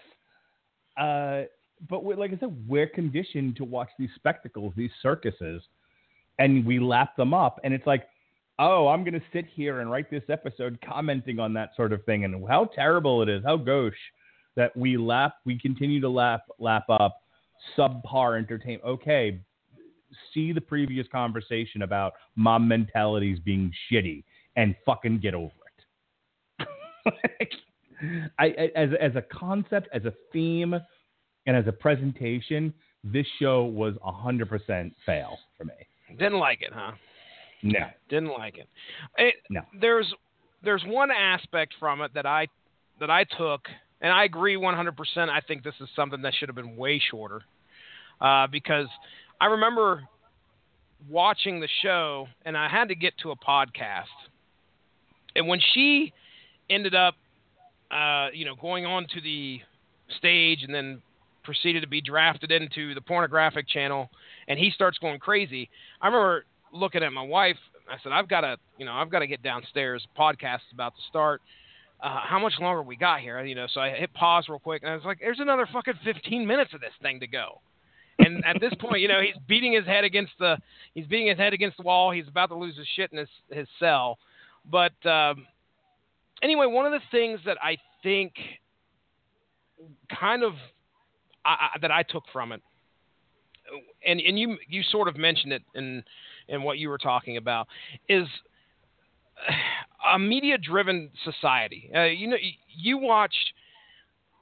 Weren't you watching a competition show like um, uh, was it Kid Chef or something? Top Kid Chef or something? uh, the kids baking challenge. Okay, all right. So this is a competition show. Clearly, it's you know uh, it's kids involved, so it's not as cutthroat or as crazy as American Idol or like they were talking about here, X Factor. But there's a bit of a challenge there. There's a bit of a um, a competition to try and to try and reach that top spot. Uh, and and get granted whatever you get. I don't know what do these kids get if they win. Um, okay, not that one. I think that one might have, might have just been money, but Okay. the Rachel the Rachael Ray versus Guy Fieri kids cook off challenge. The Uh-huh. winner of that one, the kid actually got his own show on the Cooking Network. Okay. All right. So these kids got skills. they put them together. They put them to the test against each other to try and figure out who's the top. And of course, at, you know, at the top spot that you get, not only do you get whatever you know reward that they have, but you're on a freaking TV show. You're going to be, uh, you're going to be popular amongst your friends at least. That you've been on TV. We watched you on TV, and we watched you win. And, and there's that drive for somebody that we look at these people in this show where they're just eh, really it's it is a it's an allegory to our life, Mark Radulich. All right, now me and you do this podcast thing. At least as far as right now, obviously I don't have any money invested in this thing. I know you do, but it I don't know what your plans are to turn this around and make it something big, or if you're just planning on keeping it a hobby the rest of your life. Five um, dollar Facebook ads. so, so you would love for somebody to listen to one of our shows. I, I have a feeling that it wouldn't hurt your feelings any if somebody listened to our shows, shared it, and it was somebody who was, you know, a, a very popular podcaster, and all of a sudden the Radulich and Broadcasting Network caught fire. Okay, this show is kind of an allegory for our life, where me and you are just continually going to the bike, working our jobs, cycling, cycling, cycling, making that, making them merits, making that, making that pay, and then coming back and doing something that we love to do and hoping that it catches fire. Now, the only way, and the, these people is taken to the extreme because all they're doing is going to the cycle, and then maybe they have a shot at becoming somebody more and getting out of that cell and doing something that they love to do uh, for millions of people to watch and enjoy, and plus they make a lot of money and live a lot better. Uh, and that happens. What what happens here is, of course, the lady gets her shot because some guy has a little bit of faith in her. Our main character, who has a little bit of faith in her, and just basically purchases her ticket with all the money that he has, so she can go on X Factor, whatever it is, and and sing her heart out. And the one talent she brings and wows everybody uh, uh, wows everybody with, it's it's she's got a beautiful voice and she can sing. But what what does she end up doing? What was the one thing you quoted this actually on the Flintstones episode, if I remember correct, Mark? What was the one thing that this this society, this show was interested in? Her tits. Show me your tits. that is again, just like you said, it's it's we've seen this shit before. Yes. Yeah. We're we're tired of we know Hollywood's a shitty place and becoming popular and a movie star or you know an internet TV sensation, whatever. It has its drawbacks, especially when you want to try and continue. If you're faced with that thing where they say, "Well, hey, yeah, you do a great podcast. However, we would love for you to spend, you know, uh, at least 30 minutes talking about uh, the liberal stances that we have here." You're like, uh, I don't know if I can do that. So, so well, let me tell you, know, you. you can so get out of you yourself for that. So, Go ahead. so let me tell you a quick story. So back when I was doing the 411 Ground and Pound uh, radio show, um, you know, Jeff Harris has been a longtime panel member. Uh, he's also a, write, a paid writer for 411. Uh, Mm-hmm. and one of the assets that he brings to 411 is that because of his proximity to the film industry, he gets he gets to see a lot of uh, what you call them screenings for films, which means he goes to see the films earlier than everybody else, and he gets to do his reviews, and the reviews go up same day as the movie premieres, um, which is part of I think why they pay him. He he actually brings value to 411. Um, but and, and for a while there, Jeff was also using what cachet and uh, what uh, instruments, what what abilities he had to go to live UFC events and provide live coverage. And the live on the scene coverage was a, was a valuable thing for 411 to have versus what I and what Robert Winfrey now does, which is the sit on your couch and, and review the show or, or the, write write about the show as it's happening, Yeah. cover the show. Uh, he he was the live man on the scene. So again, in in two different cases, Jeff was a valuable asset for the website, and in turn, uh, Jeff got to do something uh, that was worthwhile to him. He got to be a live paid writer. Um, but I, I would notice, and, and I don't think I'm speaking out of turn because this is just not only heard this from me, but many people have gone on to 411 and said Jeff is a shill. Jeff promotes certain movies and criticizes others of the same quality or similar quality, seemingly because of his uh, of, of, of the paid nature of his, his ability to see these things. In other Uh-huh. words,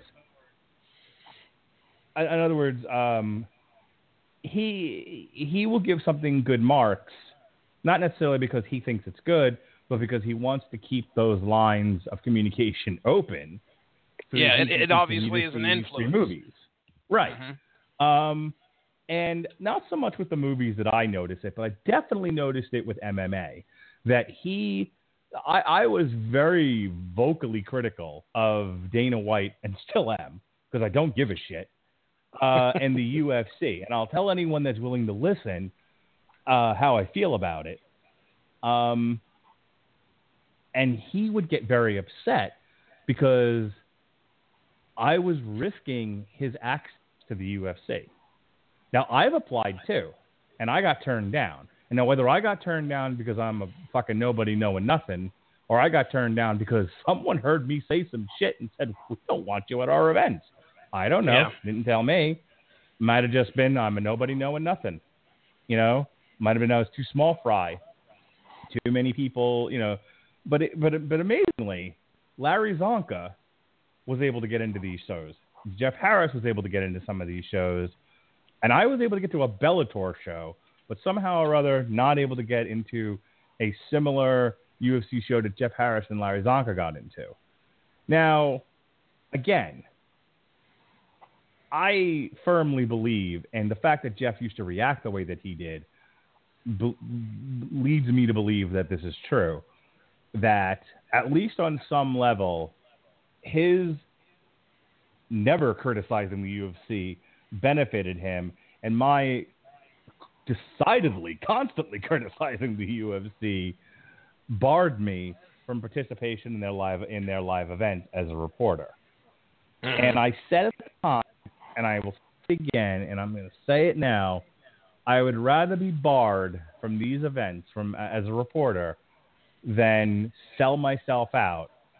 It isn't worth it. I'll go do something else. That you know, I, I feel like my right to give an honest opinion matters more than being paid to write an, uh, a dishonest opinion of something. So clearly, the they come to you and they say, "Show us your tits." You're going to be like, "No, honestly, you've you've got to look at what I'm saying here. I want you to pay attention to the words that are coming out of my mouth, not the appearance of what I'm writing." Uh, you know, you're you're saying that the honesty that's coming from your soul is more is obviously you feel it has more weight uh, to it and has more worth to it than to Right. shill, My, as you were saying. my integrity is worth more to me than access. Yes. And if that means Okay. that the Radulich Broadcasting Network is always going to run around the same circle, you know, with a you know with, with a similar number of listens per show, then such is my fate and the fate of this network. But I will not sell out my integrity. yeah. And and and that's the thing. You know, some someone might listen to this going, "Well, that's fucking you, buddy." But I got bills to pay. Okay, I got bills to pay too. I now the funny thing about that is I've actually been accused by by by inmates like, why do you work in a broken, you know, criminal justice system that ruins so many lives when you can go do something else? And that's a fair question. I'm not going to answer it, but it's a fair question. um, yeah, that's a podcast and a discussion for another day. But I I see value in what I do, and I see enough value in what I do that I'm willing to uh, I'm willing to continue to work in said broken system to pay my bills. I do not see the value in giving something a dishonest opinion so that I can have access to it. Do you see what I'm saying? Like, Yeah, I, yeah. like Oh, I, yeah. yeah, like I think the work that I do is more valuable than being a entertainment reporter, basically. Sure. Jeff feels different. This is he made this his life's work, and I don't blame him for it. But I'm not Jeff Harris, and he's not Mark Radulich. So Mhm. relating this back to um, this episode, the idea that uh, you know uh, this girl, you know, this girl's value as a singer was um, less than the value of her of her looks, of her of her uh, sex appeal. Uh huh. yeah. That's right. That is the society we live in. Be different if you don't like it. I don't know what to tell you. like, but I'm thoroughly disinterested in that as a concept. I, yeah, and I think the other part of the social commentary I, that I saw on here was, you know, the only way I mean, there were people lined up in the back trying to get a shot on this show so they could get out of their humdrum lives. And it took this one guy, you know, he he bought this girl a ticket. All that shit went wrong. He went home, cried about it, got pissed off, made a bunch more, you know, made the same amount of money, got back onto the show, and then took it, you know, took his opinion to the extreme. That was the other thing that I thought was the only way that he would have gotten noticed. It was so funny how he got rewarded for this extreme measure that he went to in front of millions of people. Oh yeah, congrats, uh, dude. Oh, that's wonderful. We're going to give you your own show. We're going to pay you money for coming out here so you can speak your opinion. Everybody fucking speaks their opinion. But this one guy, because he threatened to do it and take his own life, that's he got this shot to become. Uh, he got his opportunity to get out of a cell or get a bigger cell uh, that that was a lot prettier, um, and it, it it was just a neat way of them. That's the only other thing I took away from this episode is the fact that they showed how ridiculous we can be when it comes to rewarding somebody that does goes to these extreme measures because they're on TV. Uh, we're we're going to pay them millions of dollars. That fucking shit happens all day long in the United States of America, around the world. So anyway, that that's the other thing I took from this. You, you said you didn't like it. Again, I agree. Too long. It wasn't. It didn't have me. It didn't have me I missed the last 15 minutes. I still never went back and watched them. I hopped on the wiki afterwards and figured out what happened. So I wasn't too invested in this show, but uh, mm-hmm. I enjoy. Again, I enjoyed it. So, uh, but not, definitely not as good as the first one. No. All right. So let's move on to um, the entire history of you. Ooh, um, I, I, I like this one. Now we're back to a 44 minute episode as opposed to 62, and 44 minutes is about right yeah. for these things.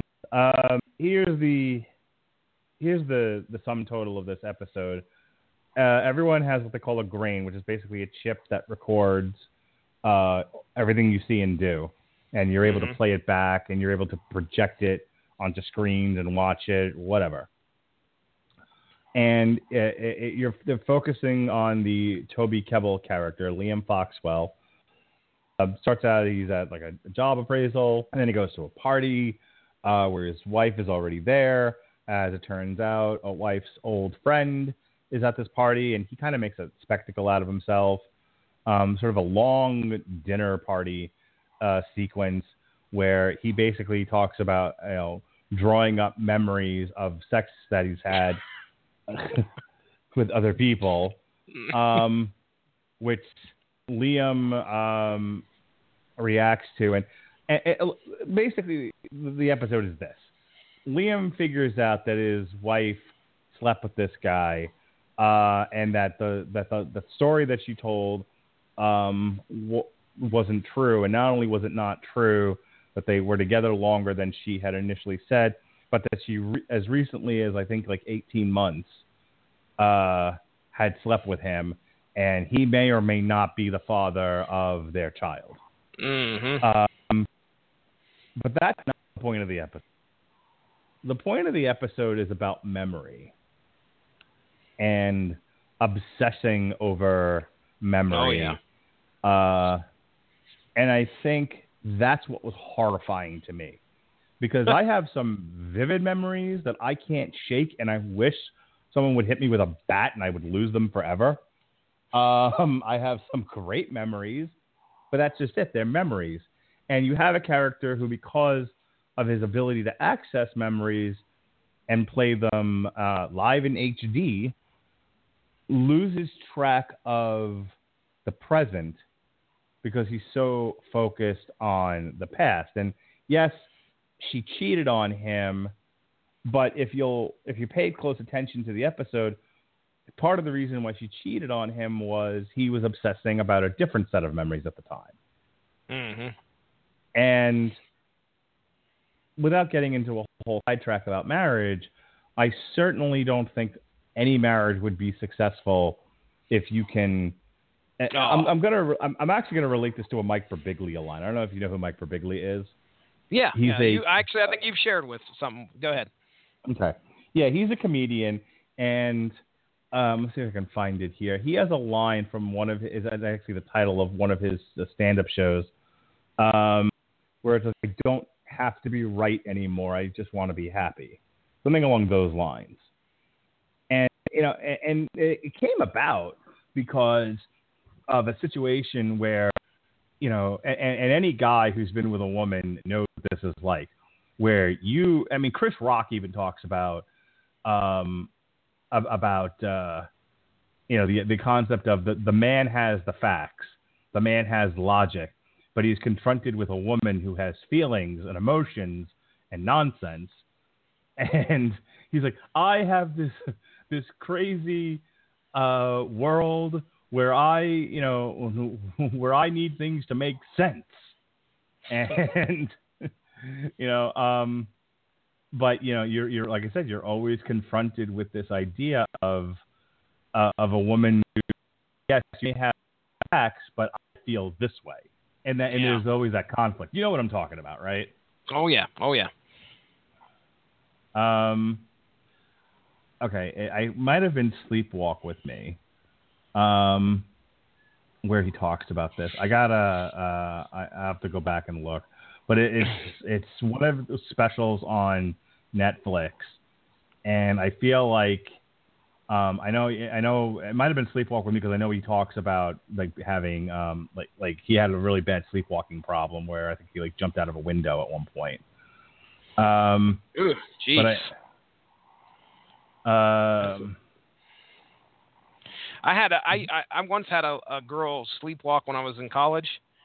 mhm. She she slept walk into my room. All right. Now I this was like probably 12:30 at night. Uh, my roommate, who was on the bunk above me, watched this girl walk in while I was perfectly asleep. She walks into the middle of the room and then drops her pants. All right. So at that point, my buddy looks up at the ceiling because he doesn't understand what's going on. He thought that this girl, which by the way, I was dating my wife, you know, my, my wife who was going to be become my wife at the time. Uh, but anyway, he thought I was two timing my wife because this girl dropped her pants. And then he looked up at the ceiling, and the next thing you know, when he looked down to say something to her, she was getting in bed with me. Uh, Huh. so I, w- I, my friend was asleep, completely asleep, and then and, and awoke to her getting in bed with me. To which I, you know, just putting this out there, asleep in my underwear. I didn't know what the hell was going on other than this girl was getting in bed with me. So I immediately shot up like a bolt, went across the room, was co- you know held on to my covers and was covering myself. And I looked up at my buddy on the bunk and I said, "Get her the hell out of here! What the hell's going on?" He gets down, shakes her her wake. She's asleep already in my bed. Two seconds later, she's out. He's waking her up. Hey, you're in the. What's going on? Are you okay? And walks her to the room, out of the room as she goes. Ah, you know, she's kind of stumbling over her words. Imme- now, here's the thing: every dorm room in that dorm locked except for ours, and we never locked it because we were always in there. There was no reason to usually. So she, we as soon as she leaves, we lock the door. I look at my buddy Brad, my, my roommate. I said, "What the hell's going on? What'd you do that for? Why'd you put her up to that?" He's like, "I thought she was, I thought she was trying to sleep with you. I didn't know what was going on." It's like, oh, okay, so we need to go find this girl and find out what's going on. So I take one step, and I notice my blankets are wet. It's like, why are my blankets wet? Uh, Beaver walks. Brad walks over to the middle of the room where she had dropped her pants. She had pissed on the floor and then got in bed with me, and I stepped in the puddle of piss, and my immediate reaction to get the hell out of there. Ugh. So that's that was my first uh, my my first ever encounter with a sleepwalker. Sure enough, she she was dating some guy like three doors down, three doors down, and walked into our room, slept walk into our room, thinking she was uh, in the bathroom. Jesus. Ah, yes. Anyway, uh, you, Uh, you were talking about sleepwalking. Yeah. Um, I'm trying to find the exact line about needing to be right, but the, the the the point of it is, is that um, I, I can't keep reading this. I want people to talk. But uh, Mike Birbiglia talks about this this idea of like uh, this relationship that he had where you know like he knew he was right, like logically he was right, but the woman felt a certain way, and he was having a hard time reconciling that. Um, and you know, and to round this back to the entire history of you, he trashes his marriage basically. Oh yeah. Like, you know, you can come back to the idea of okay, but she cheated on him. You're missing that. That's a huge piece of this. Okay, but would she have cheated had he not been obsessing over a previous boyfriend that she had? Like they don't like they, they mention it and it and like you just see in this guy's behavior, you know, the the constant forcing of dealing with these memories instead of living in the present. Oh yeah, and like bringing them up to her. Like I I mean, if you had the if you had the technology to do something like that, I don't know if you would want to use it like that. I mean, at one point he's like, "Look at the way you looked at her, looked at him," and he'd bring it up on the screen, like right there for everybody to fucking see. And you would, you know, she kind of half smiles at this guy, and he just obsesses on every little detail.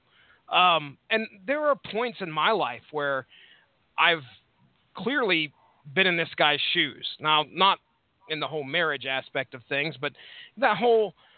I, I'm very critical of myself, and I imagine there are other people out there that are the same way. Where if you say something one way, you're laying in bed that night at 10 o'clock, and you're going, "Man, I should have maybe said that a different way."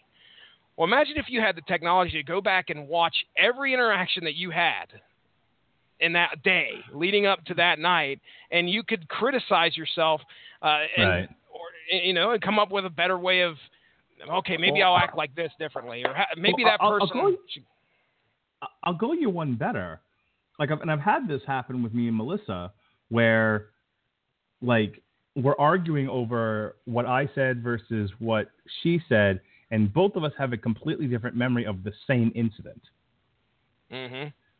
Now, and and and it's like a lot of those discussions just end with she thinks one thing was said, I think another thing was said, and it's like we we come to an impasse, and it's like okay, we have to get beyond this now because you, we cannot, you know, because now we're we're not even on the same page, and it's like let let's just find a resolution here, which is you know usually. Nine out of ten times, it's, it's usually me saying, "Fine, you remember it. The way you remember it is the way that it happened."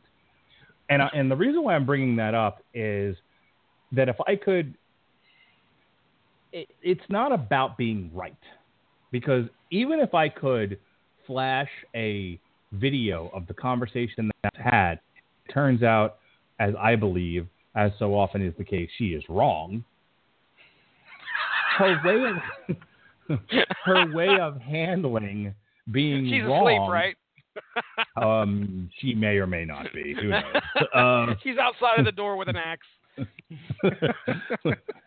Let's put it this way: she may be listening to this, and I'm pretty sure she's heard me say these exact words. This is not going to come as any surprise. Um, but, but her reaction to these things, she she's not going to react well to being proven wrong. Mm, no, That- no, no. whether you whether the facts support your case or it's entirely emotional she is resting 100% on the idea that she is right whether she is actually right or she feels right. It, it, doesn't really matter. And you either have to acknowledge that or you're going to be in trouble. A lot of our resolutions res- really do reside in the idea of you feel a certain way, therefore it is so. You know, it, it, I think I saw this somewhere where it's like we no longer live in a world of I think, therefore I am. It's I feel, therefore I Mm. am. Um, which, if you want to go and, and talk about that and where it's leading a society, that's a great conversation to have on a different podcast at a different time. Um, but, but for the sake of my own sanity and my marriage and, and my children and this podcast, I'm comfortable with the idea of someone else saying I feel, therefore I am. As frustrating as that might be for me personally, I just learned to deal with it. I learned to adapt. I learned to understand because because my relationship with with that person is more important to me than being right. Yeah. And a lot of and a lot of times that's where you land.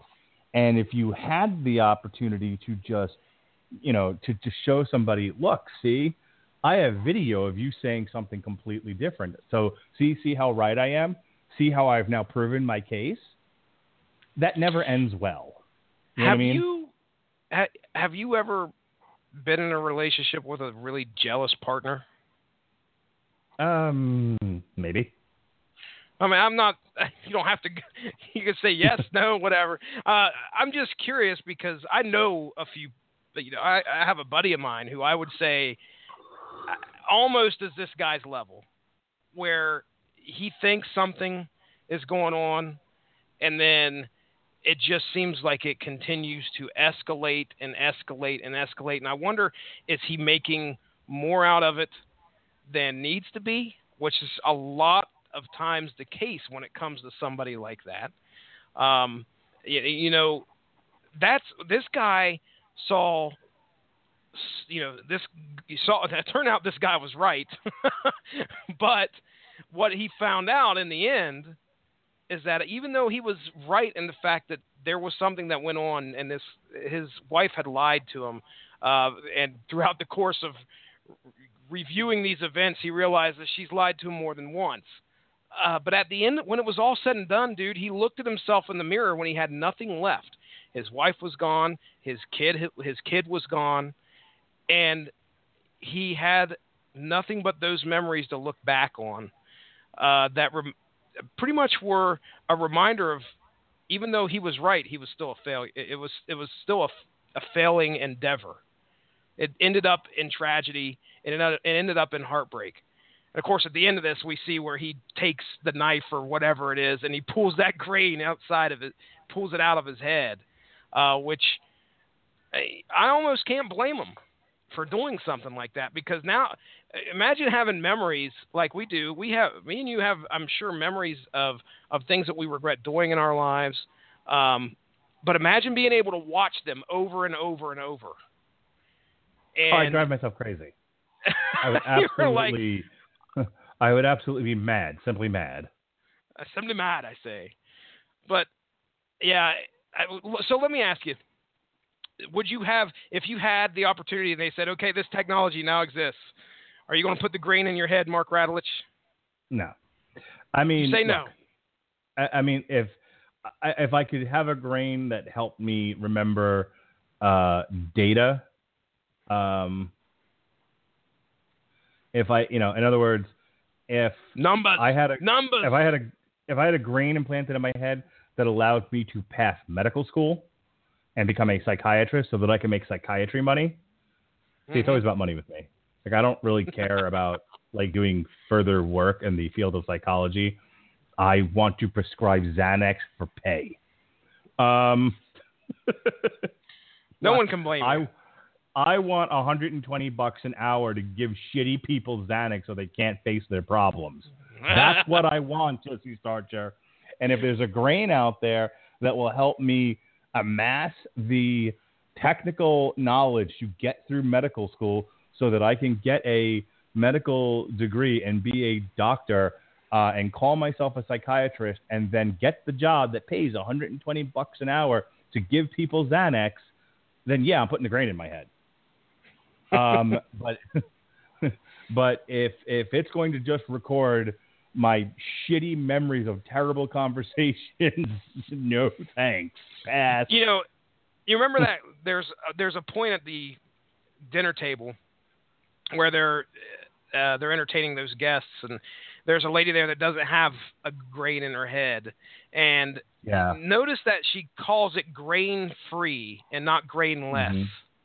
Because clearly there's a bit of freedom to not having to relive or wanting to relive those memories over and over and having the capacity to do so. Um, fun show. I enjoyed this one a lot. I remember watching this one with my wife, and we were, oh, dude, our eyes were glued to the screen. This is definitely, uh, you know, this was not only was the the technological sci-fi aspect there, but we had the whole Lifetime movie. Oh shit, this guy snapped. Some girl's pregnant. That kept my wife entertained as well. um, yeah, I was I was into this, and like I said, the the the concept of the on-demand memory and becoming obsessive and pushing it in people's faces and everything. Um, uh, I found that to be more horrifying than being hostaged into fucking a pig. I don't think we're far off from. I mean, I don't think we're going to have in our lifetimes. I don't think we're going to have a chip in our brain and and cameras in our eye sockets. But Google Glass is out there. We're not far off from all of our history being recorded. Uh, uh, you just look at the easiest parallel that I can bring up is you look at the amount of photographs that were being taken 10 years ago, well, 20 years ago, and compare it to now. Holy shit. How many more pictures of Jonas do you have than Lily?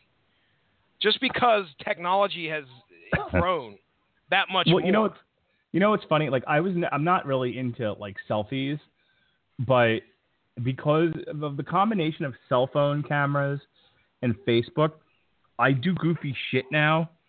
You know, as far as like taking pictures that I would never have if we were still in the camera and no social me- no no no social media age.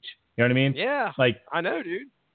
and then I mean, Facebook gives me that like that instant satisfaction of look, I can share my nonsense with people, and, you know, uh, and that is definitely a big generator of more nonsense from me. But you know, like they said, the other thing is you have to actually have a camera in order to do that, and now you have a camera everywhere you go. Yes. So it's just like everywhere. I have an idea. Wouldn't it be funny if I put my my knit cap that I got so that I don't get a second dose of pneumonia while I'm wandering around Disney? Wouldn't it be funny if I took a picture of myself wearing the goofy cap and going, just being goofy, har har har. Like Yeah, 10 yeah, yeah. that's a funny thing I say and don't do. Now, I, I okay, so I have to I have to really quick share this. So I'm leaving the gym um, last week, and I'm leaving the. Um, and I wasn't working out. I um, I was there because I had to take my son to his class, and I go to meet my wife uh, at Target, and I'm and I'm thinking about Wolverine week. Okay, Mhm. thinking about Wolverine week on network. You asked me before, like, what am I going to do to break us out of the cycle of anonymity and you know staleness? And part of that is, is you know these themed weeks that we're doing this year. I'm hoping that by creating these events and promoting these events, we start to bring in some new some new listeners, and you know people start to share these things, and we grow in popularity. That's my that's that's my marketing scheme for this year. Um, effort is, is what I call it. This is planned effort. Plan effort. Um, so I'm thinking about Wolverine week, and I had talked to my wife, I think, the night before about I need a graphic for Wolverine, and I'm actually going to put some invest some money in promoting it on Facebook. You know, I did these little five dollar ads. I might throw twenty dollars up, and I am, you know, I, I, but you know, it's going to be a picture of Wolverine. It's going to say Rattleton Broadcasting presents uh, Wolverine Week, and then you know source material, Old Man Logan, and Damn You Hollywood Logan, and then um, Metal Hammer Blues reviews. Um, I'm an album from 20 years ago, uh, and to Wolverine Blues, um, and then on trial X Men Origins Wolverine, um, and the dates and everything, and links to the different shows or whatever. And I'm hoping, you know, and so I'm, I'm, I've just got this in my head, and I'm like, okay, so the whole point of this is I'm starting to think about graphics and pictures that I want to use. And it and it occurs to me like, wouldn't it be funny if I like took a picture next to the Logan poster and I'm wearing an entombed Wolverine blue shirt, but I wanted to make I want to make it look even douchier. So I'm gonna wear a white. Uh, I'm gonna wear a white South Carolina Gamecocks hat. Oh my And- gosh. and I'm just and I'm gonna throw up like devil horns standing in front of the Logan poster and have it you know and have it like Wolverine week. And Dude, are you like? do you- Is, do is you even- your goal hang- to become on, a meme? Your goal is to become a meme. Yeah, um, that's well, no, this gets even worse. So, Oh, like, no. I'm picturing, I'm picturing myself white hat, white college hat, entombed T-shirt, throwing up devil horns, standing in front of the Logan poster. Rattledge and Broadcasting presents Wolverine Week. Hashtag Do you even podcast, bro? Oh my and god, and that dude. made me laugh so hard in my car Oh. to myself, to nobody in particular, that I'm like, I should start an Instagram account of just purposely douchey photos. Okay, five years ago, I wouldn't have come up with that idea. In fact, my first impression of Instagram was, "What homo does this? Why would you have an Instagram account? What? Are you get a fucking job, get a life." Yeah, okay? yeah, yeah. Five years later, I'm like, I should start an Instagram account, but I'm gonna do a joke one of purposely douchey photos, purposely douchey bro photos. And uh, you know what stopped me? You know what stopped Please me Please tell from me- doing this? okay, either you talked your talk some sense into yourself, or if you ran it past the wife and she talked some sense into you. Those are my two best bets. Well, she agreed it was a terrible idea. But Thank both, goodness. But, but what? But before I, she, I mean, I told her about it like after the fact. I'd already decided I'm not going to do this. Okay, all right. But, but the reason why I did not start up a purposely douchey Instagram account was the possibility of two extreme horrors. On the one hand, no one gets the joke.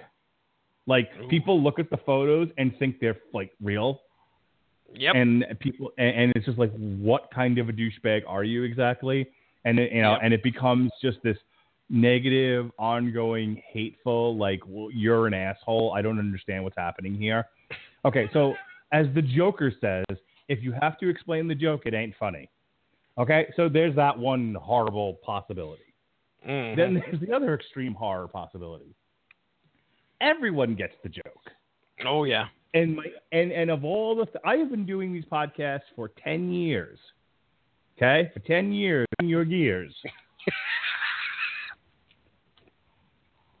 and Uh, it's been a revolving circle, kind of in the same place. Not a lot of growth. We've grown content wise, not a lot of growth listener wise.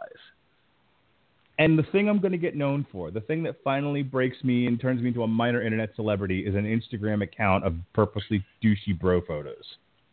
Uh, And they I share the picture live- and they're like, you know, you got, you know, this guy has a podcast, right? Yeah. Oh, And it's like if that's the thing I become known for, not my ideas, not my ability to craft a thought and a conversation and conduct a conversation, not the art that I'm bringing the world through intellect, but rather my ability to parody douchey bros. That's what makes me popular. I will kill myself. I can't live in that world. So talked yourself Yeah. out of it. That's good. I, That's I, really I good. talked myself. I talked myself out of this terrible idea because either the people won't get the joke or they will, and I'll become a minor celebrity, and I can't live with either. Oh my goodness! All thanks to the digital camera and the iPhone, Yes. Spawning So- bad ideas for quite a while. yes, since the 90s. Uh, so to round this back to Black Mirror, um, you can see why I thought this was the most horrifying thing I'd seen in three episodes. Worse than Mhm. fucking a pig. easily worse. Um, but I like the episode.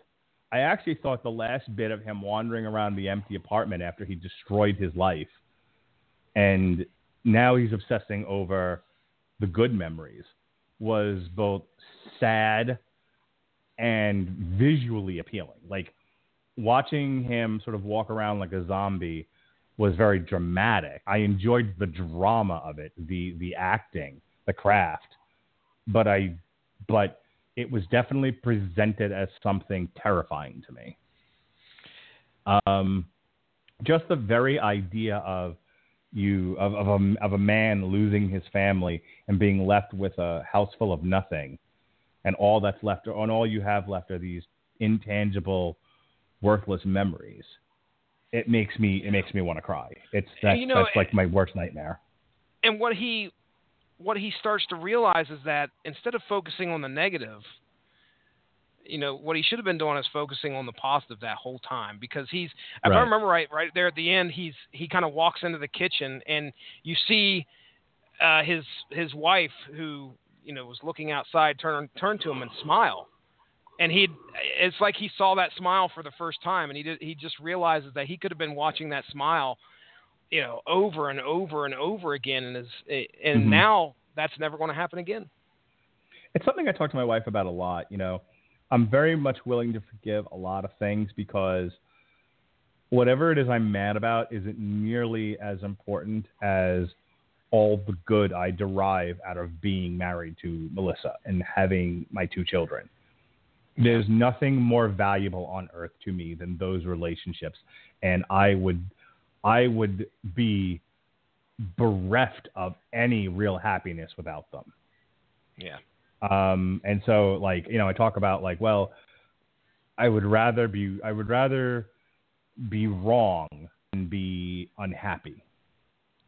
You know, so, so it's like, I, I'll, I'm willing to give a lot, you know, in terms of, you know, going back to the, well, I have the facts. Well, you have the feelings. Okay. Well, I'm, we're going to say that your feelings are right here because it's either that or be unhappy. You know what I mean? oh yeah So I would rather not be unhappy. Um, being right hasn't nearly given me enough happiness as physically being. A, I mean, I would right now. My kids are asleep. My they were asleep by the time I got home from tonight, and my wife, I and my wife shortly after I got home went to bed because she had a migraine, and just knowing they're in rooms within five feet of me makes me happier than than would be if they weren't in this house at all. And that I think is sort of the moral of this story for me. I agree. I agree. I agree. There's. It serves as a reminder. This the show serves as a reminder to focus on the happy, focus on the good in your life instead of focusing on mm-hmm. the shit. Then stop stop making a mountain out of a molehill, dude. Just let it go. Yeah. You'll be all right. Yep. All right. So in general, um, I'm anxious to see how season two and three are. So when are we doing this again, Jesse? When are we having another TV party? Well, you're the schedule man, because we whatever, uh, and that's that. Uh, whenever we got a, uh, a a spot open, I know you've got quite a few episodes planned out, so I don't know when the next spot is open, but I, I'll be glad to talk season two with you. Um, All right. Let's uh, let's plan for roughly a month from now. Uh, there's an open spot on the seventh. Okay. Um, so, and I didn't want to just go ahead and put it on the schedule without talking to you about it. Sure. So, um, you know, even though I've been going scheduling things like a crazy person lately, uh, let's go ahead and plan for February seventh. We're gonna do TVPT, Black Mirror, season two. Yeah, buddy, I can't wait for season. Uh, there are now. Sean Comer was a little critical of this show, uh, and you know, to each his own, which is fine. Uh, he said that he was not very pleased with what came after the first season. I will tell you right now that my what I what I pulled away from this was a bit different. I enjoyed. There's only really out of how many episodes we got here? Thirteen. Uh, so I could probably tell you maybe two, two or three that uh, were not the greatest. Uh, season two does have one of them in there that I was like, uh, you know, you might enjoy it because there's a little, little bit of politicking in there. But I'll tell you right now, the two that you need to pay attention to, or I think that you're going to enjoy, is White Bear. Okay, that title gives nothing away, which is great. And the the last one, the last episode of season two, which is called White Christmas. Uh, that's a that's actually a little bit longer. That I think that's an hour and a half episode if I remember right. But I'll, uh, you know who Jon Hamm is? Yes. He is he stars in that episode, and of White Christmas, and it's good. Oh, dude, it's really good. If you like psychological kind of uh, thrillery stuff, uh, it's up there for me. But and you'll I can't wait, man. Season two is gonna be fun because right off the bat we're getting one of your uh, download consciousness stuff just checked off. Woo! First episode. Be right back. Right. So you'll you'll like it. All right, so so season two is going to be four episodes. It's three episodes proper, and then a Christmas episode. Yes, three episodes, and then uh, an, a longer than usual Christmas episode, which fun, fun stuff. All these are written by Charlie Brooker, which I did not realize. Directed by different people, but written by the same guy. Uh, at least most of them are. Entire History of You was written by Jesse Armstrong, which do not who, know who that is, but again, I think that's something I'm gonna have to start paying attention to is who's writing uh, writing these episodes because I might seek out more of their stuff. All right. We also need to um, get on uh, uh, privately uh, get on the schedule of talking about uh, what am I reading, and we need to record uh, Batman sixty six Volume One, and we need to get in the can Wolverine Old Man Logan. Uh, we need to get this all done. We need to get this all done fairly soon because you want to, you don't do them live. You do everything pre-recorded. Uh, keep it in can until it's ready for debut, and this shit's happening in February and then early early March. So, hmm um, except for the What You're Reading special, which is happening in two weeks. that's right. That's which right. when okay, before we get into plugs, when are the rest of the Flintstone episodes happening? Uh, we don't have an episode coming up this Friday, correct? That's, we got an open slot this Friday, right? Uh, yeah, unless there's a screaming boy out there. Uh, n- not that I know of. So we're going we're going to do episode two of the Flintstones this coming Friday, and then we're finishing up with our third part of that episode on Monday. Okay. So the plan right now is um, episode two Friday, and then episode three is the 16th, and then you got your What You're Reading special um, One on week the later. 23rd. Yeah, and I'm Mhm. assuming you're going to break up What You're Reading into two shows. Uh, Yeah, the depending upon how people- 30th. Yeah, depending on upon how long people go, which is usually each every person usually goes about an hour or so. So it'll probably be Okay. a two two parter. Yeah. Okay. Yep. I think we talked about you trying to do some longer shows and breaking them up so that you can have a weekly show happening, um, but it's actually one long show just broken up into several episodes. That's right. Okay. Hopefully that'll work out Mhm. better. I, I, it it kind of gives us, it gives people a, you know, a lot of people I don't think have two hours to devote to listen to one podcast. They do have two hours to listen to one, but it's usually broke up about three days, three or four days, I would Mhm. assume. So I've been shooting for the sweet spot, the 30 minute podcast, and then people can just catch it, catch it on later, catch the second part later on down the line if they if they want, or they can binge it all and wait till it's all done, however they want to do it.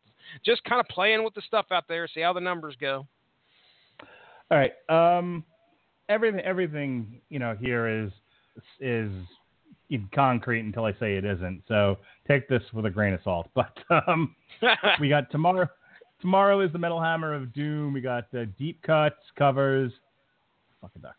Deep cuts cover. Fuck me. what is it called Um, again? Uh, here we go.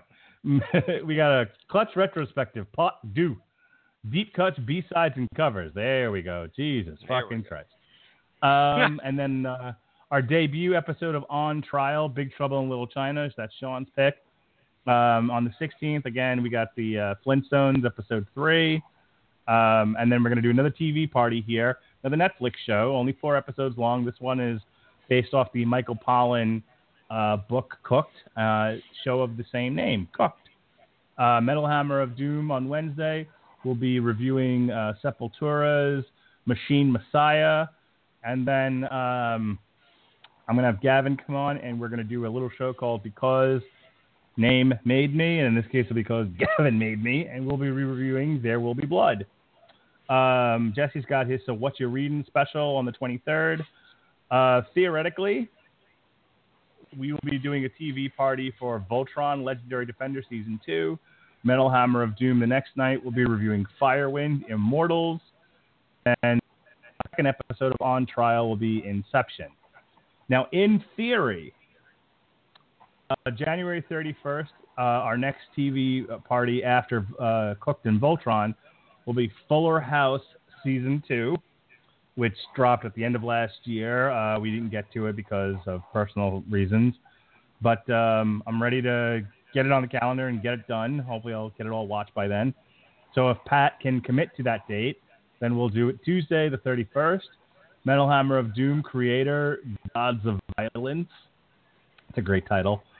Um, and right now, I don't have anything set for uh, the, the February 2nd. Hopefully, we'll do another because Gavin made me, and I will have to suck it up and get through the master.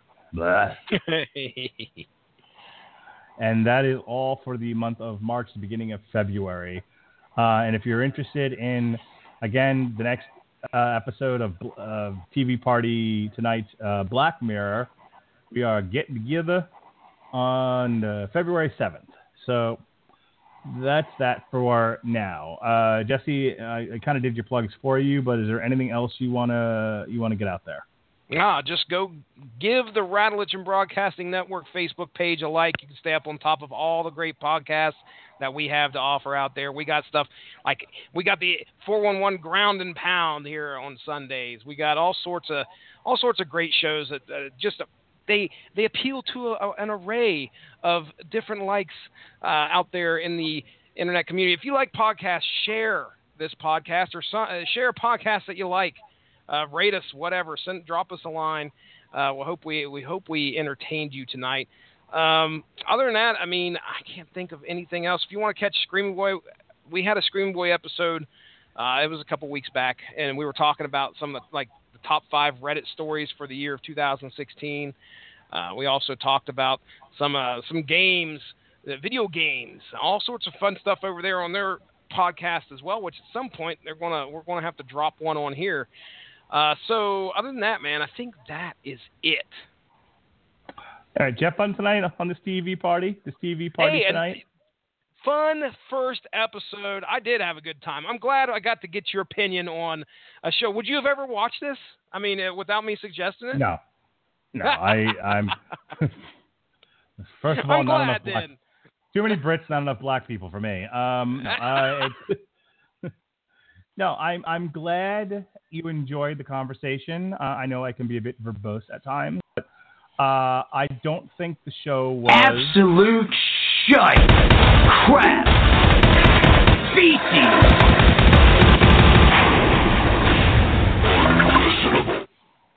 Oh, that's good. did you did you happen to upload the um, the certain sound that you played earlier this week? oh uh, no, I did not. I have not yet. Oh man, that's Okay. some classic shit. Oh jeez. Should have I should have just plugged that alone tonight. listen to Mark Radulich. Listen to Mark Radulich and Ronnie Adams make noises on the Flintstones podcast, part one. all right, all right, folks. So wait, wait. Oh shit, my mouse just died. God damn it. Um, all right, so with that, so with that, um, I'm gonna save the rest of my voice and get some sleep. Uh, watch a little Family Guy. We'll be back tomorrow. on Metal Hammer of Doom. We'll be back next week. I'll actually have a coworker on, so I can't do a podcast where I talk badly about my job because I'm gonna have a coworker on. I have to be nice. Um, no, she she's a nice, she's a great lady.